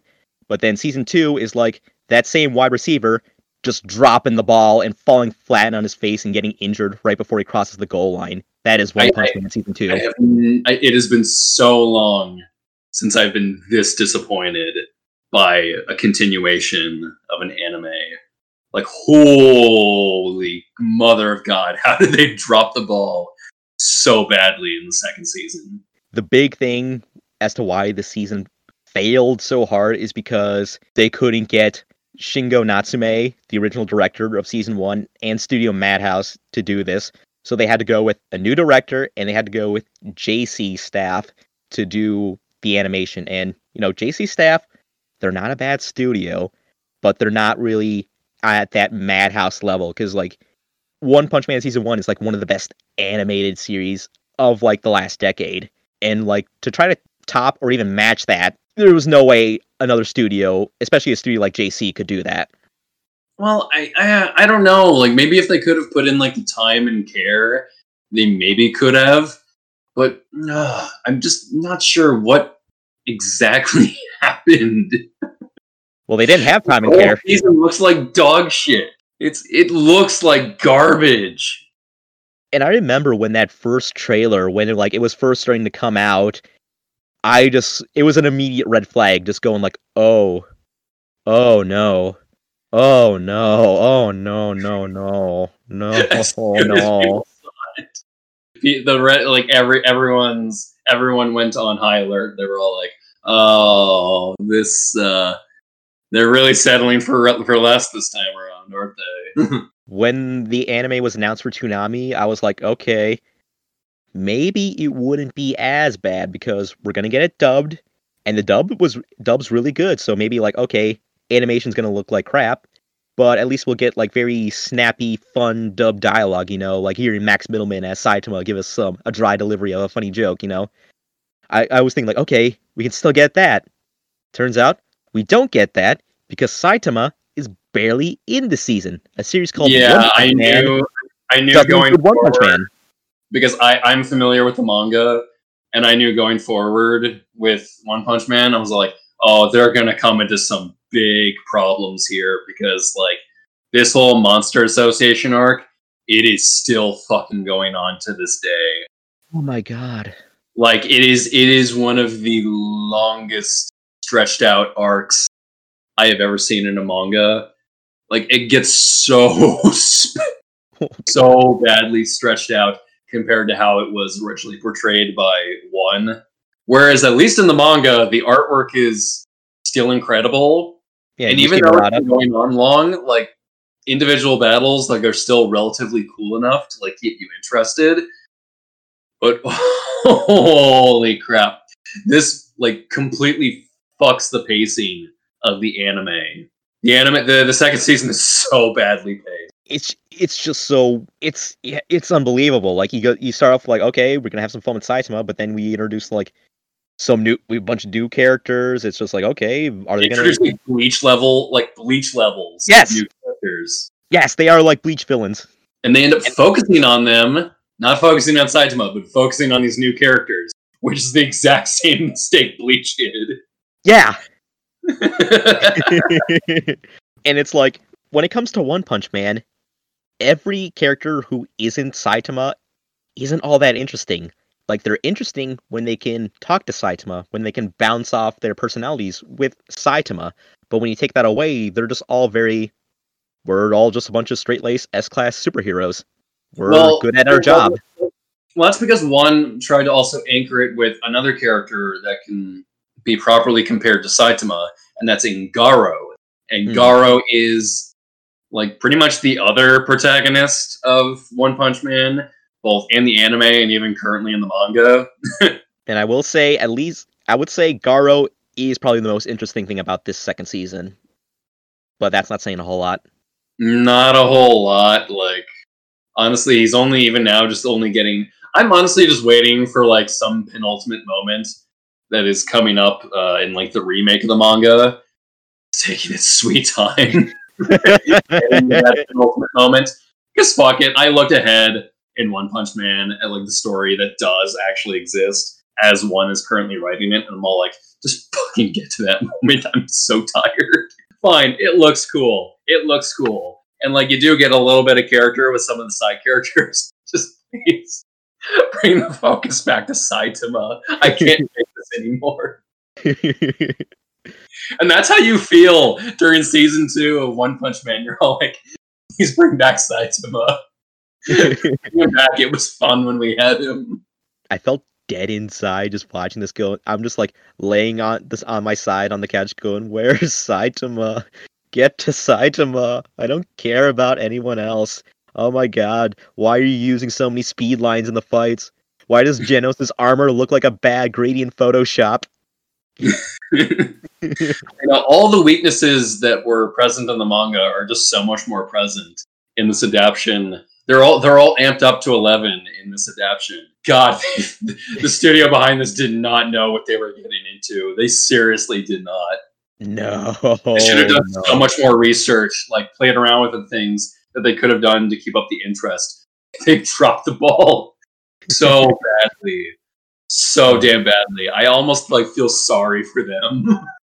I feel sorry for this entire franchise now because apparently not only did they have an awful second season, but uh, around the same time they also released an awful video game too. So yeah, just add more to the shit pile of One Punch Man as just slowly falling off a cliff like Homer in Springfield Gorge. I know it's like really just messing with like the like the, the now future of One Punch Man. It's not looking bright. And it doesn't help that we have like an even better superhero series like currently airing and also currently releasing new chapters in the manga, My Hero Academia. I know, like One Punch Man's placement as like a niche within like superheroes and anime is now in like rocky footing. So so utterly disappointing. Way too much to get into for one little recap episode. So uh, yeah, look look out for uh, other videos covering this topic online. I'm sure you can find people out there who are more than happy to spend hours of their life discussing what went wrong here. Because, uh, man, one a bad bad bad acquisition for Toonami. Bad acquisition. and you know, the season ended with a cliffhanger, and all I have to say to that is either come back with Shingo Natsume and Studio Madhouse, or don't come back at all. Ugh, man. Let's move on to better things, as our next new Toonami show is Demon Slayer. There have always been man-eating demons prowling about after dark.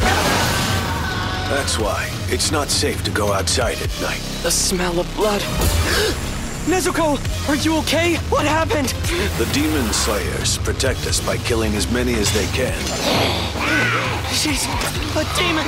Hang on, Nezuko. Don't let it take control.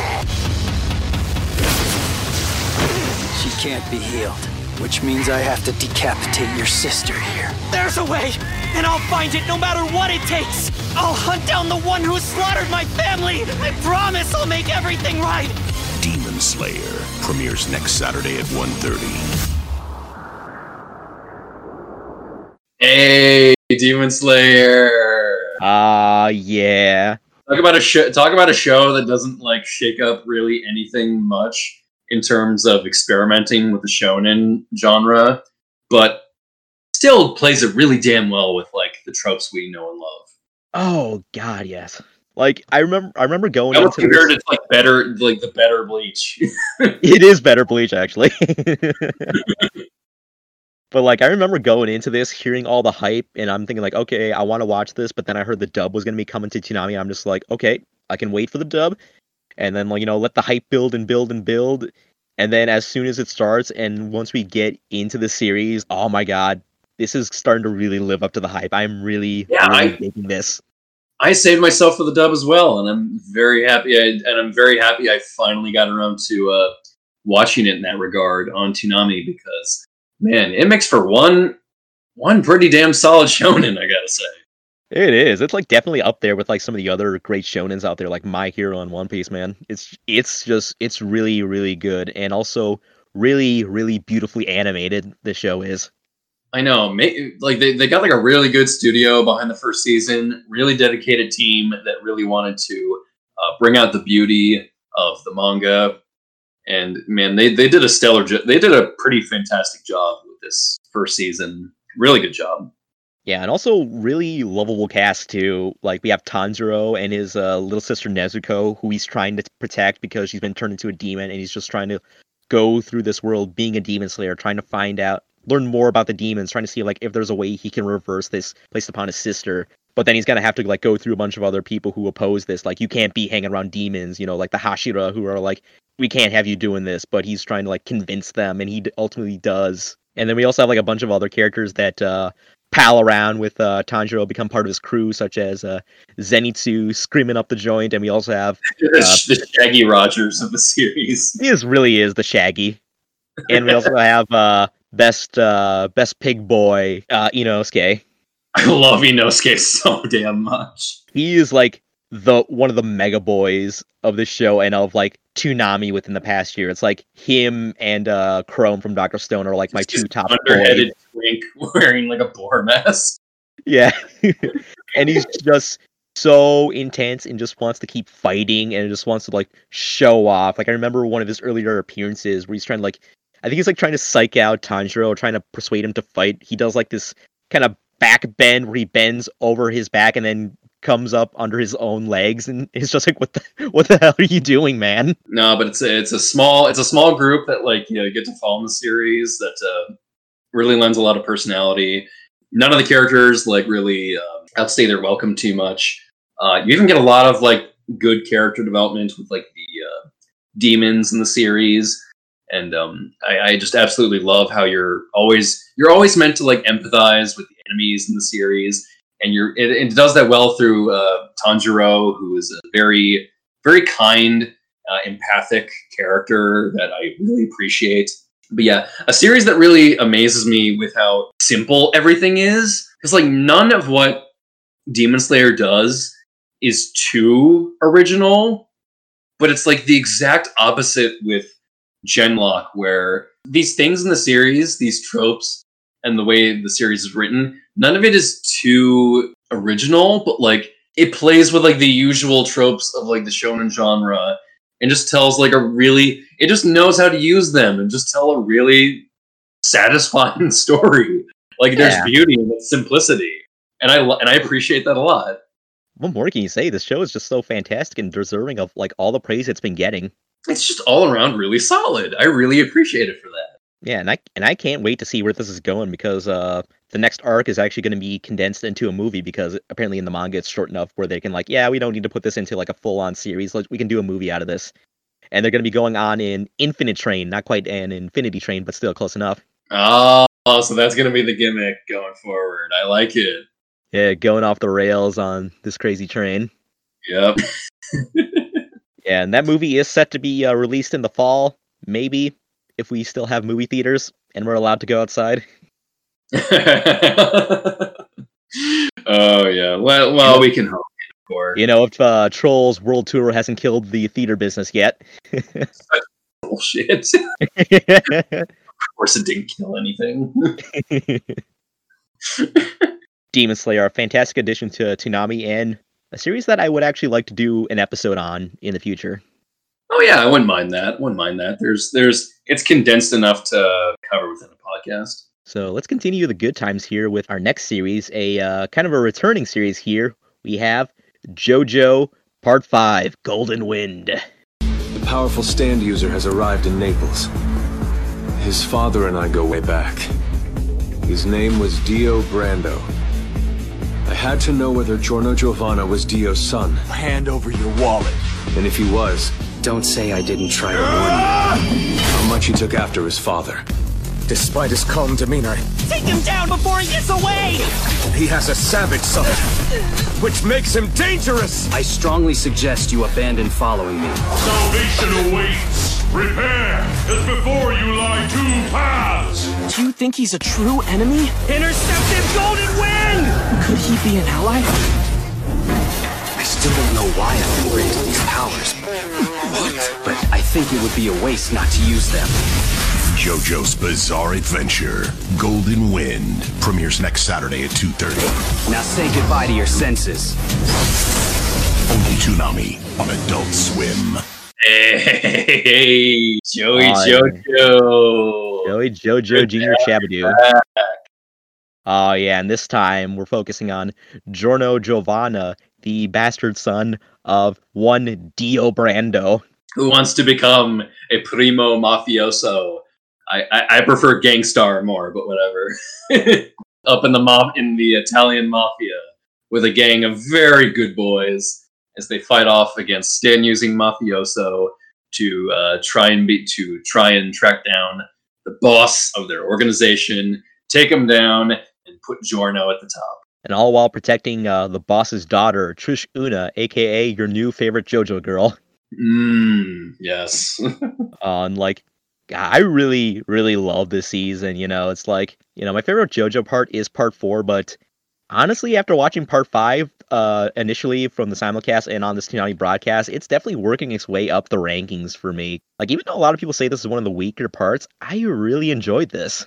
Er, well, well, here's the thing. Now that I finally watched all of, because because naturally I watched all of part five before it came on Toonami, you know, and uh, even now that I have, and even now knowing like what happens later in other JoJo parts, even I will still admit it still kind of ranks a little bit low for me in terms of like the overall JoJo canon.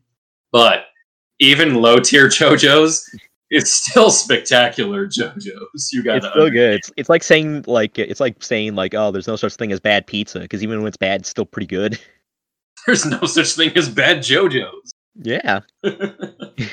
And again, I love any fiction about gangs. Of course, I would love an anime about like just like flamboyantly dressed mafioso fighting against other just gangsters and stuff.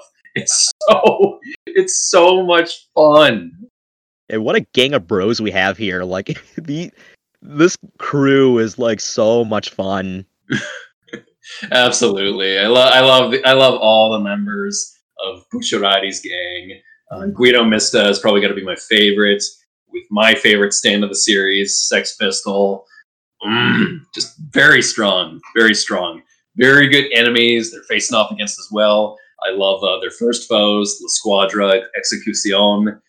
Uh, man, and they encounter some very badass threats as the series goes along.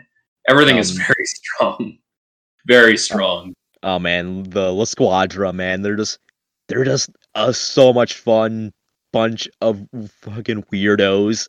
Is just just so entertaining, and I love some of their gimmicks, some of their stand powers, and everything, and just like how it's just so much fun. Can I also just say like that like the dub really stepped it up this time around as well? Oh yes, I don't know why, but like for some reason, I am I am like finding myself enthralled far harder than like the part four dub. I don't know why. Maybe it's because the characters are so much more like angrier and are like delinquent. like they're all just gangsters, so they're all just like kind of bastards at a base level. So it means that you can get to like play around with dialogue a little bit more since they're all like kind of like fun pricks. Man, is there some fun cursing and some fun lines in the series? Uh, like my favorite thing to do while watching this and while live tweeting in it is like anytime there's like a really really funny dub line, I would just quote it and just like that's the tweet. Just look at this piece of dialogue right here and look how amazing it is. I mean, if I could, if I could, like, if I could ask a question to the crew sometime in the future at like a convention, I would want to ask them, how did you come up with so many good insults and like cursings for the series? I would love to meet the adapted scriptwriter to this, and I, and also I just want to. I want. I would say I want to shake his hand, but we don't do handshakes anymore. So I want to like elbow bump him, but still, I would just want to like commend them for just doing such a bang up job with this script. It's like I would just want to ask him, how did you come up with so many different ways to call another person a piece of shit? Oh, another thing I love is that how they slip in a lot of Italian here and there. You know, Italian. oh yeah, I would have expected it, you know, just to like keep that flavor in. You know, calling someone like a bastardo or something like that. Yeah, uh, another show, uh, Maria the Virgin Witch, which like takes place in France. They did, they did, they took, they took that same strategy of peppering in some French here and there, and I'm glad to see that same strategy applied to uh, Vento Aureo. Because honestly, sometimes if you're just initially looking at the series, you wouldn't think it takes place in Italy, unless you like you're looking specifically at art architecture. Because nobody in the series looks like they would actually come from Italy. they all look like they all dress like they come from a Prince video. Funnily enough, uh, that's why we love JoJo's, you know. Yeah, and also funnily enough, Giorno's Stand Gold Experience named after a Prince album of the same name. Yeah, precisely.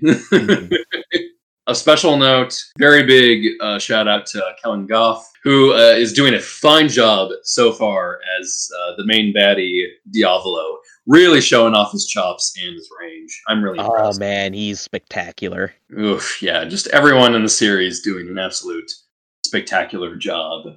Ugh, just absolutely wonderful.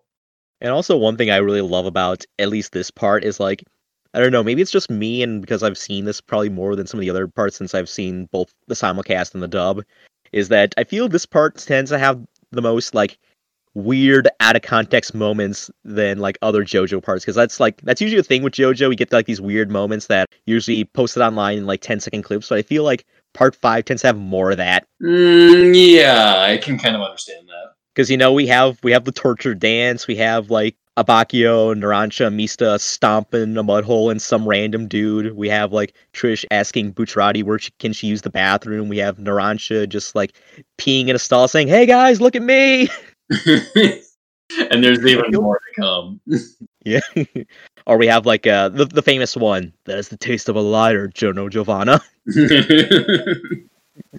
Or like, how does he say it in this one? Like, fuck, how does he say it? Like, that is i think it was like tang of a liar.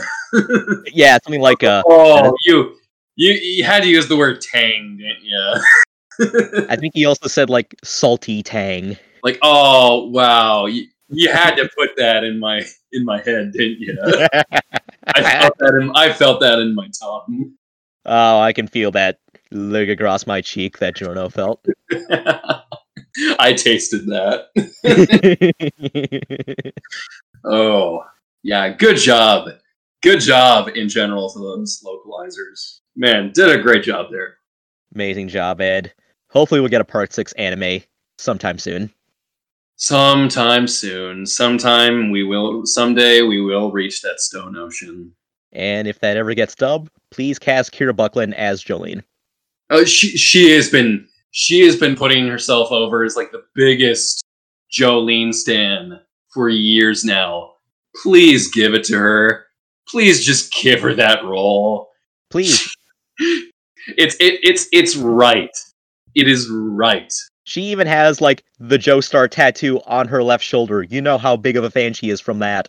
She she just reward her, please. Please. For her standing. She deserves it so badly. Just get just I've never wanted to see somebody get a role so hard before. Please just grant her wish. Please. Uh, but uh, after that, we now have another returning season for Toonami. That being My Hero Academia Season 4. Ah, Season 4. Next Saturday, Toonami's gonna kick off your night with a bang. This world is a superhuman society with about 80% of the population possessing some uncanny ability called a quirk. Heroes fight against villains who abuse their powers for evil. It's no surprise the heroes became our champions. My name is Izuku Midoriya, and I've always dreamed of being a hero. So I enrolled in the prestigious UA High School. My friends and I are working hard toward a shared goal, facing every challenge that comes our way, and saving people with a smile. We're training to become the world's greatest heroes. This is My Hero Academia. Get ready for the new season of My Hero Academia, starting off the Toonami block next Saturday at 11 p.m. Only Toonami on Adult Swim. Uh yeah, the currently currently airing on Toonami, the the last few episodes have been kind of delayed due to the growing pandemic. Other than that, like this has been like a really really solid season. I've been really loving season 4. Oh yeah, because like with because like with this, like they could just like slow things down now that the whole conflict with the uh, uh, yakuza is over, you know. So you get some nice chill content uh, concerning a uh, school festival that is going on at UA High, along with a little bit of conflict with a gentleman thief, and also uh, some character development for uh, the new number one hero as well. Oh yeah, and just uh I really love how like the second half of the season really like slow things down with like school festival stuff. It's just like, you know, season 3 we had like All Might retiring that season and this season we had all the things with Overhaul and the Yakuza and it's like, man, we really need a breather season here and what a perfect breather arc this is. Yeah, and it, like in one in which a way, well, like I thought I was kind of afraid that might have like hurt it a little bit or something because it was taking that time to slow down. But no, they actually managed quite well. Yeah, and also like definitely having a good fight with uh, a good uh, action moment with like a fight between Deku and uh, the gentleman criminal. Yeah, it makes for a good little bit of action in there, and then uh, yeah, then kind of uh, afterwards transitioning into uh, some even more into even more fights that uh, we haven't seen yet on Toonami, but uh, are on the way, which are uh, sure to be a spectacle as well. Oh yeah, and also uh, the big moment of like season four, second half is uh, the big school festival concert that 1A puts on, and it's just it just just watching it brings a smile to my face because I read it in the manga.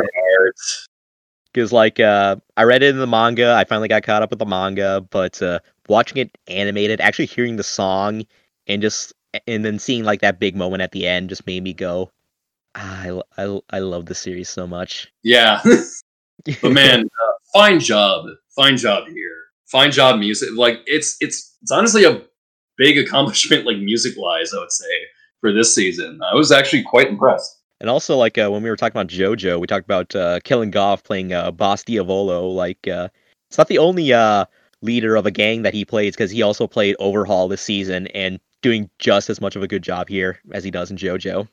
Makes me almost ash- makes me almost uh, ashamed to like know that like he's not going to be coming back. Yeah, At least as far as we know in the manga currently. yeah, allegedly, as far as we know. Yeah, as far as we know.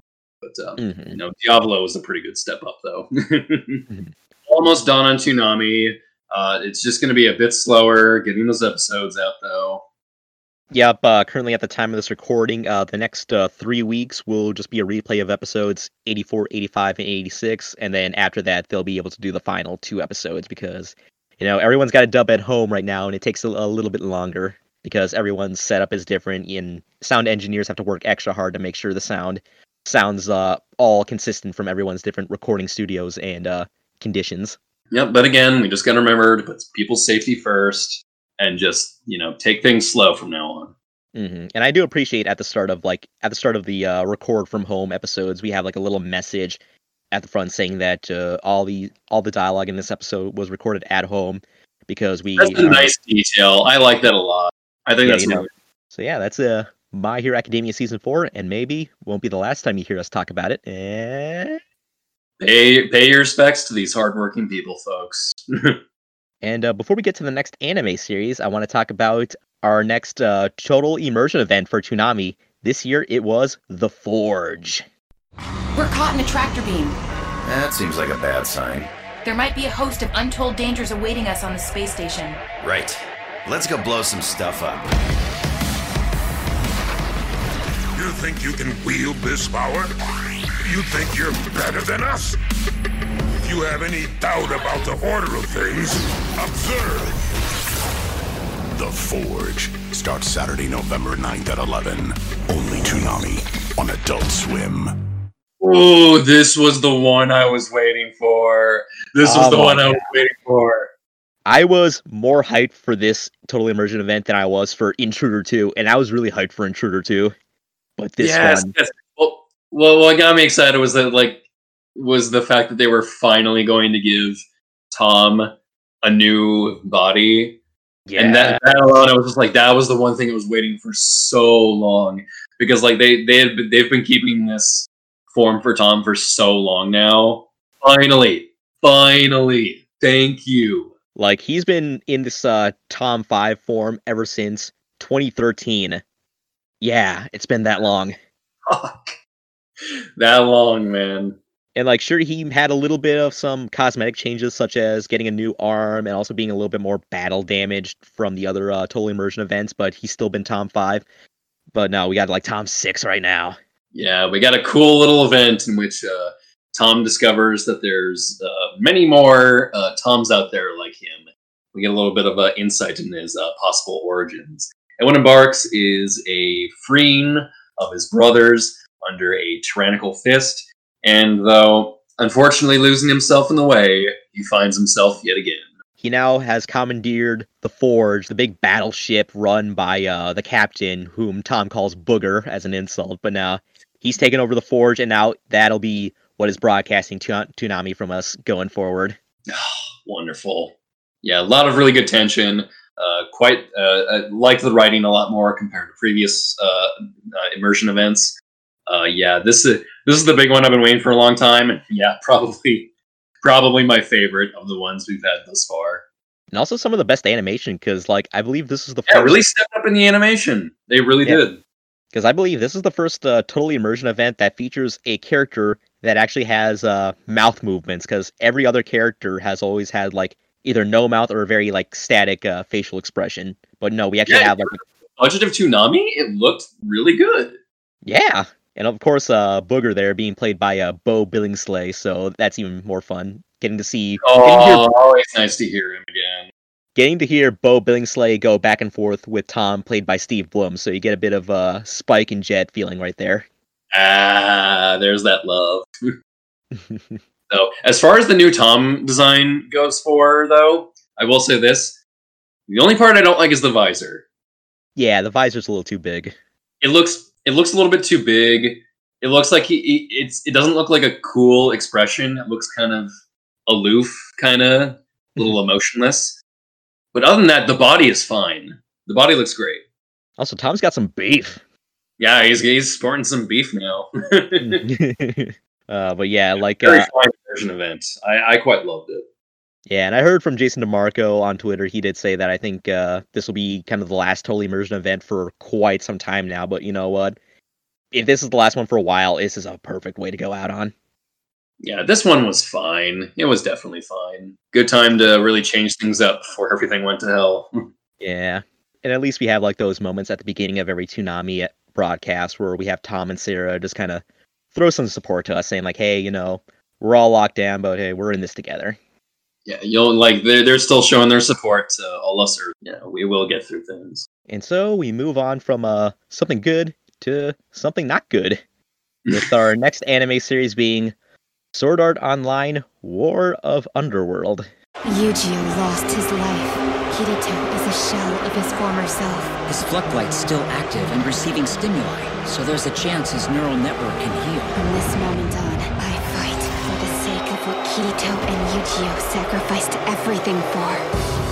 Now that we're in the control room, we're exactly where we need to be to get this done. Whoever these people are, they know about Project Alicization. We have to retrieve Alice's Fluctlight before they do. What do we gotta do to log in? Send me. I'll go. I found another account that we can access. Hell yeah. That guy's the king of the monster world. If the Dark Territory decides to attack us now, the human realm will fall for sure.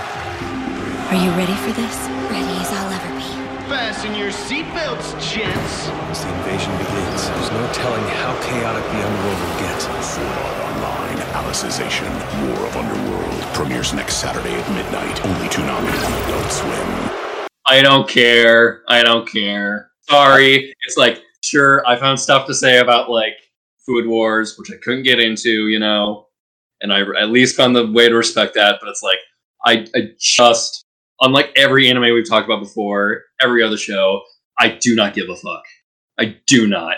Bit I had planned for uh, the panel that was gonna run by you is uh is like I know neither of us give a shit about this, so I was thinking like, okay, when we get to uh Sword Art Online, I was thinking like what we would have done was I'd play the trailer, then I go to the Sword Art Online slide, sit there, arms folded, staring straight ahead, and just say nothing for like a good thirty seconds to a minute, just being and just maybe shake our heads, just going, no, no, just sit there stone faced and just be like, I would have just a little bit, but yeah.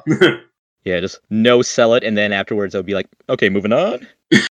I'm just I I because one I, I one I can't follow anything that is currently happening. I legit don't know what's going on anymore. Or neither have I. I've tried to track it, but like none of it makes sense to me. None of it sounds into and like even when I try to make sense of it, it doesn't. e- What I make sense of doesn't sound interesting at all. It's just like I don't care. Like I've pretty much given It all just reads like generic as fuck fantasy to me. Like there's Hmm. barely even like any kind of like virtual reality like aspect to it anymore that I can even like attach myself to emotionally.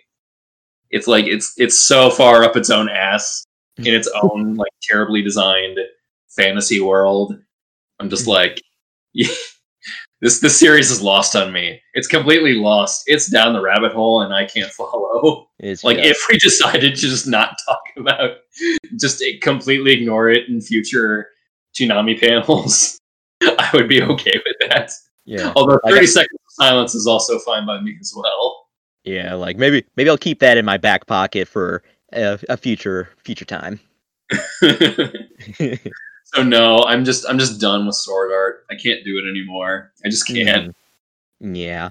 So rather than talk about Sword Art, let's move on to uh, Toonami's latest acquisition, that being Paranoia Agent. Do you remember anything else, like the suspect's outfit or height? The victim of this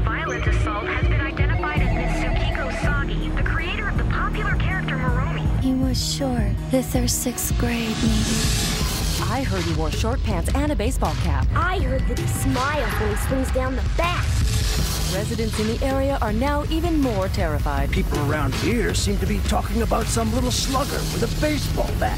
But I don't believe a word of it. Time to go to school. There are many times that I feel like I don't know where I am. Who the hell are you? I am no one.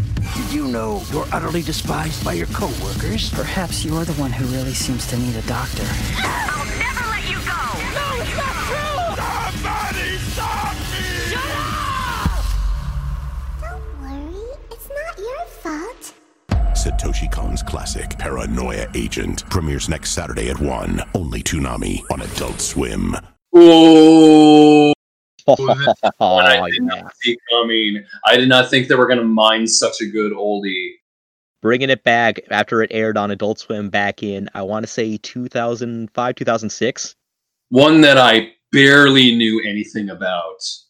Like even like a stuff, something I barely even registered in my mind because it's one that just doesn't come. It's a classic that just doesn't come up enough, even despite the fact that it is of such a high quality. oh man, what a good one to bring back.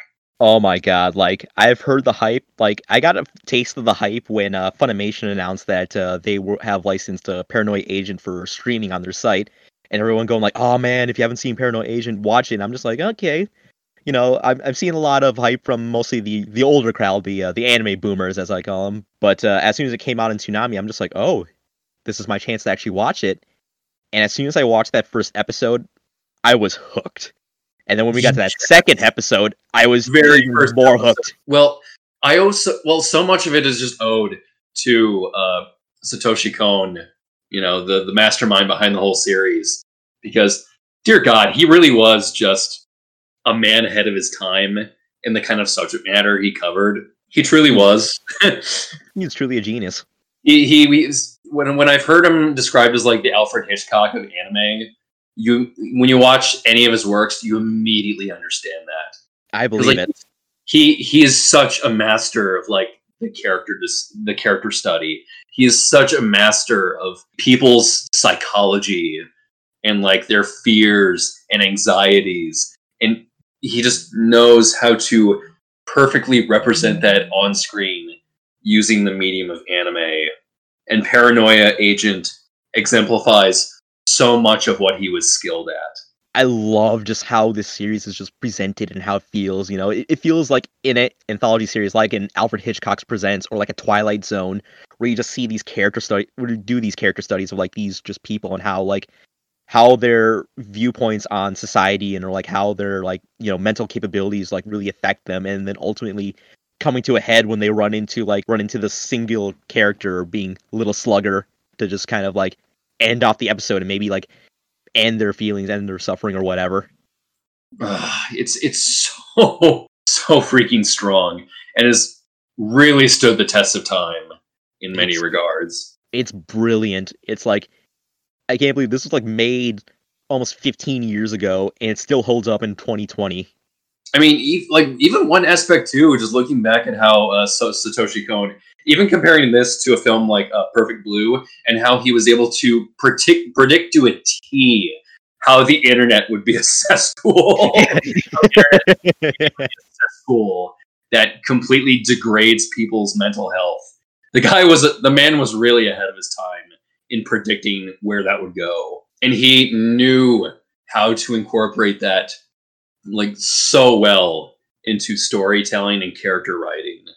He he he truly he truly was taken away from us way too soon. Gone too soon. It's like, man, I would love to see like what he could do today.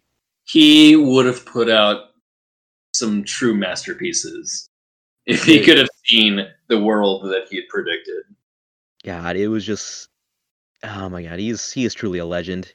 Makes me really want to dive deeper into like his filmography, you know. I really want to watch stuff like Tokyo Godfathers and Perfect Blue because the only other thing I've seen of him was uh, Paprika.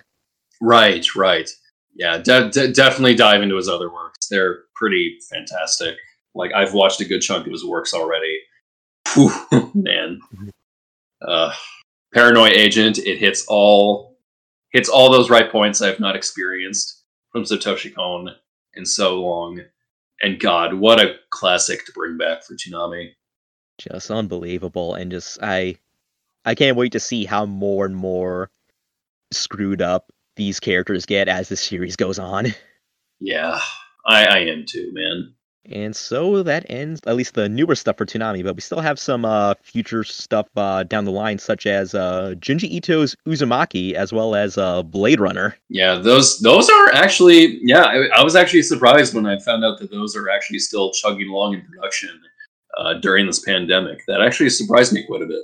Yeah, Jason Marco went on Twitter saying like, "Yep, production's still going fine. They haven't reached any delays just yet, but uh, you know, it's I'm glad to hear that everything's still going fine with those uh, productions, as well as some of the other shows that Toonami has planned. Because uh, Jason Marco did say that they have six shows in production, including uh, Uzumaki and Blade Runner. So I'm looking forward to seeing what those other four are. Ooh, yeah, I cannot wait. Cannot wait. hmm But uh, speaking of like future uh, programs for Toonami, I think we can take this time to like at least uh, give a bit of our uh, predictions or hopes for the future of Toonami. You know, what do we want to see in the future? And I'll uh, I'll let you go first. Any uh, shows you want to see come down the pipe for Toonami?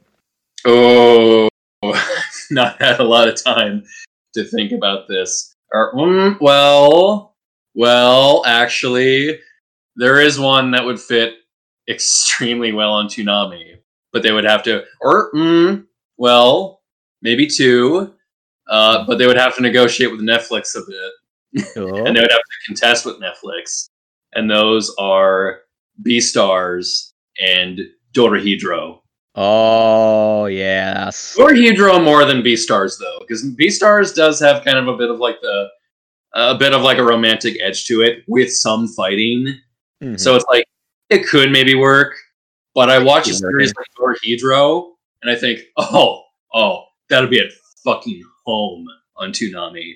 I've seen screenshots of that, and I'm just like, yeah, this would be perfect for Toonami. Although, like, well, there is maybe one aspect that would maybe get it behind a little bit, and that's that there's not really any like inspiring messages.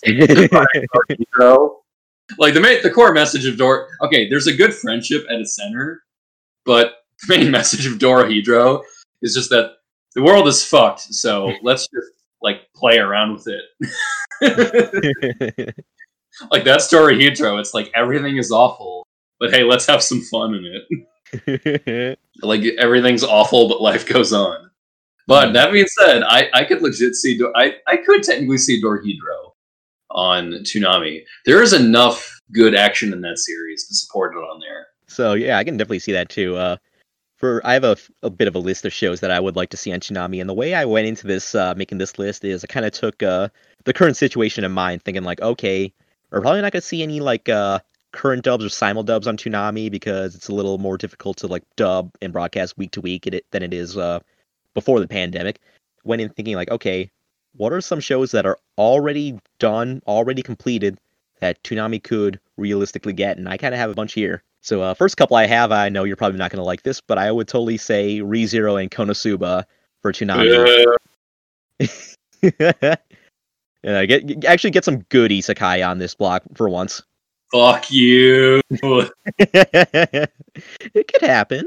Fuck off. But uh, some other shows I have that uh, that it could also work for Toonami is a uh, bit of an bit of an action, bit of a comedy, bit of more of a comedy, but with some action in it, and that is kind of relevant to this day. Uh, Cells at Work, I can totally see working for Toonami because it just has that right amount of action, but it's still mostly very much a comedy. And we have seen comedy does work on Toonami. Yeah, that's reasonable. I could I could definitely see cells. And also uh, digging deeper into the uh, into the playbook here, I was also thinking they can bring in stuff like, uh, say, Blood Blockade, Battlefront, or even uh, Psycho-Pass, since those are good action shows that have already completed dubs. Yeah, those those would actually be pretty good on. And to dig even deeper into shows that have aired on Adult Swim in the past, and that could air currently in today, you know, kind of keep, keeping in the trend with uh, Paranoia Agent, is I have uh, Durara and Trigun. Hmm. Okay. Not too bad. I feel I would like go those- with Trigun more with Durarara, but yeah. Mhm. Yeah, I could, I, especially especially Trigun. I feel like that could work because you know, I, I love whenever Toonami gets like these old classics. You know, like currently with Paranoia Agent, or like a couple years ago when they brought in Outlaw Star. Right, right. Actually, one one I would put forward, but I'm not putting up any hopes for because of partly because of the pandemic, and also because of like how hard it's been to dub anything of it, like relating to it. But I would really love to see a dub of Kaiji. Oh man, that would be so. Good. I, I think Kaiji would actually work well on Toonami.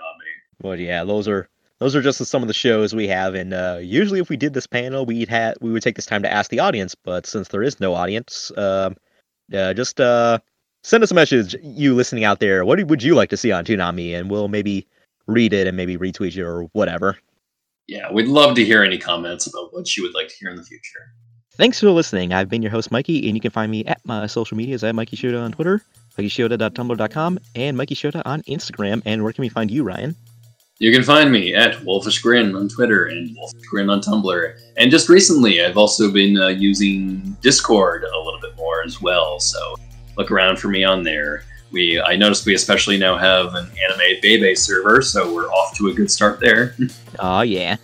So, yeah, follow that Anime Bebe server, and we also follow the show on Twitter at anime underscore Bebe. That's anime underscore B A Y, B A Y. And subscribe, follow, rate us on Podbean, Apple Podcasts, Google Play, and wherever else you get your podcasts. And if you have any questions, comments, or concerns, or any predictions for Toonami in the future, send them to animebebepod at gmail.com. That's animebebepod at gmail.com. And on our next episode, we will begin our Summer Up series. We've been teasing it and teasing it for a while now, and I've said oftentimes, you know, you'll know what we'll, what we'll be covering when I'm ready to pull that trigger. And my finger is firmly on the trigger, and said trigger is ready to be pulled. But that's all I'll say for now. But stay tuned for that formal announcement. Till then, stay safe out there, wash your hands, wear a mask, stay home when you're told to, and when you go outside, and make sure to practice good social distancing. We'll get through this together. yes, please don't be dumb. That's all I'll say. Don't be an asshole. Thanks again for listening, and this has been Anime, baby. I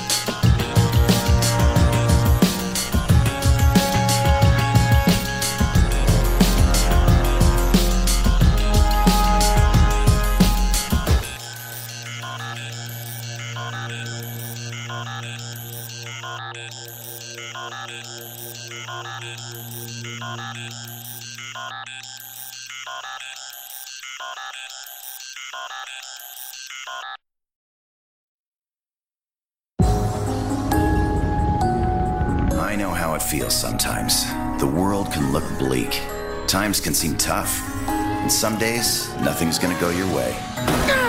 But you can't let that break you down.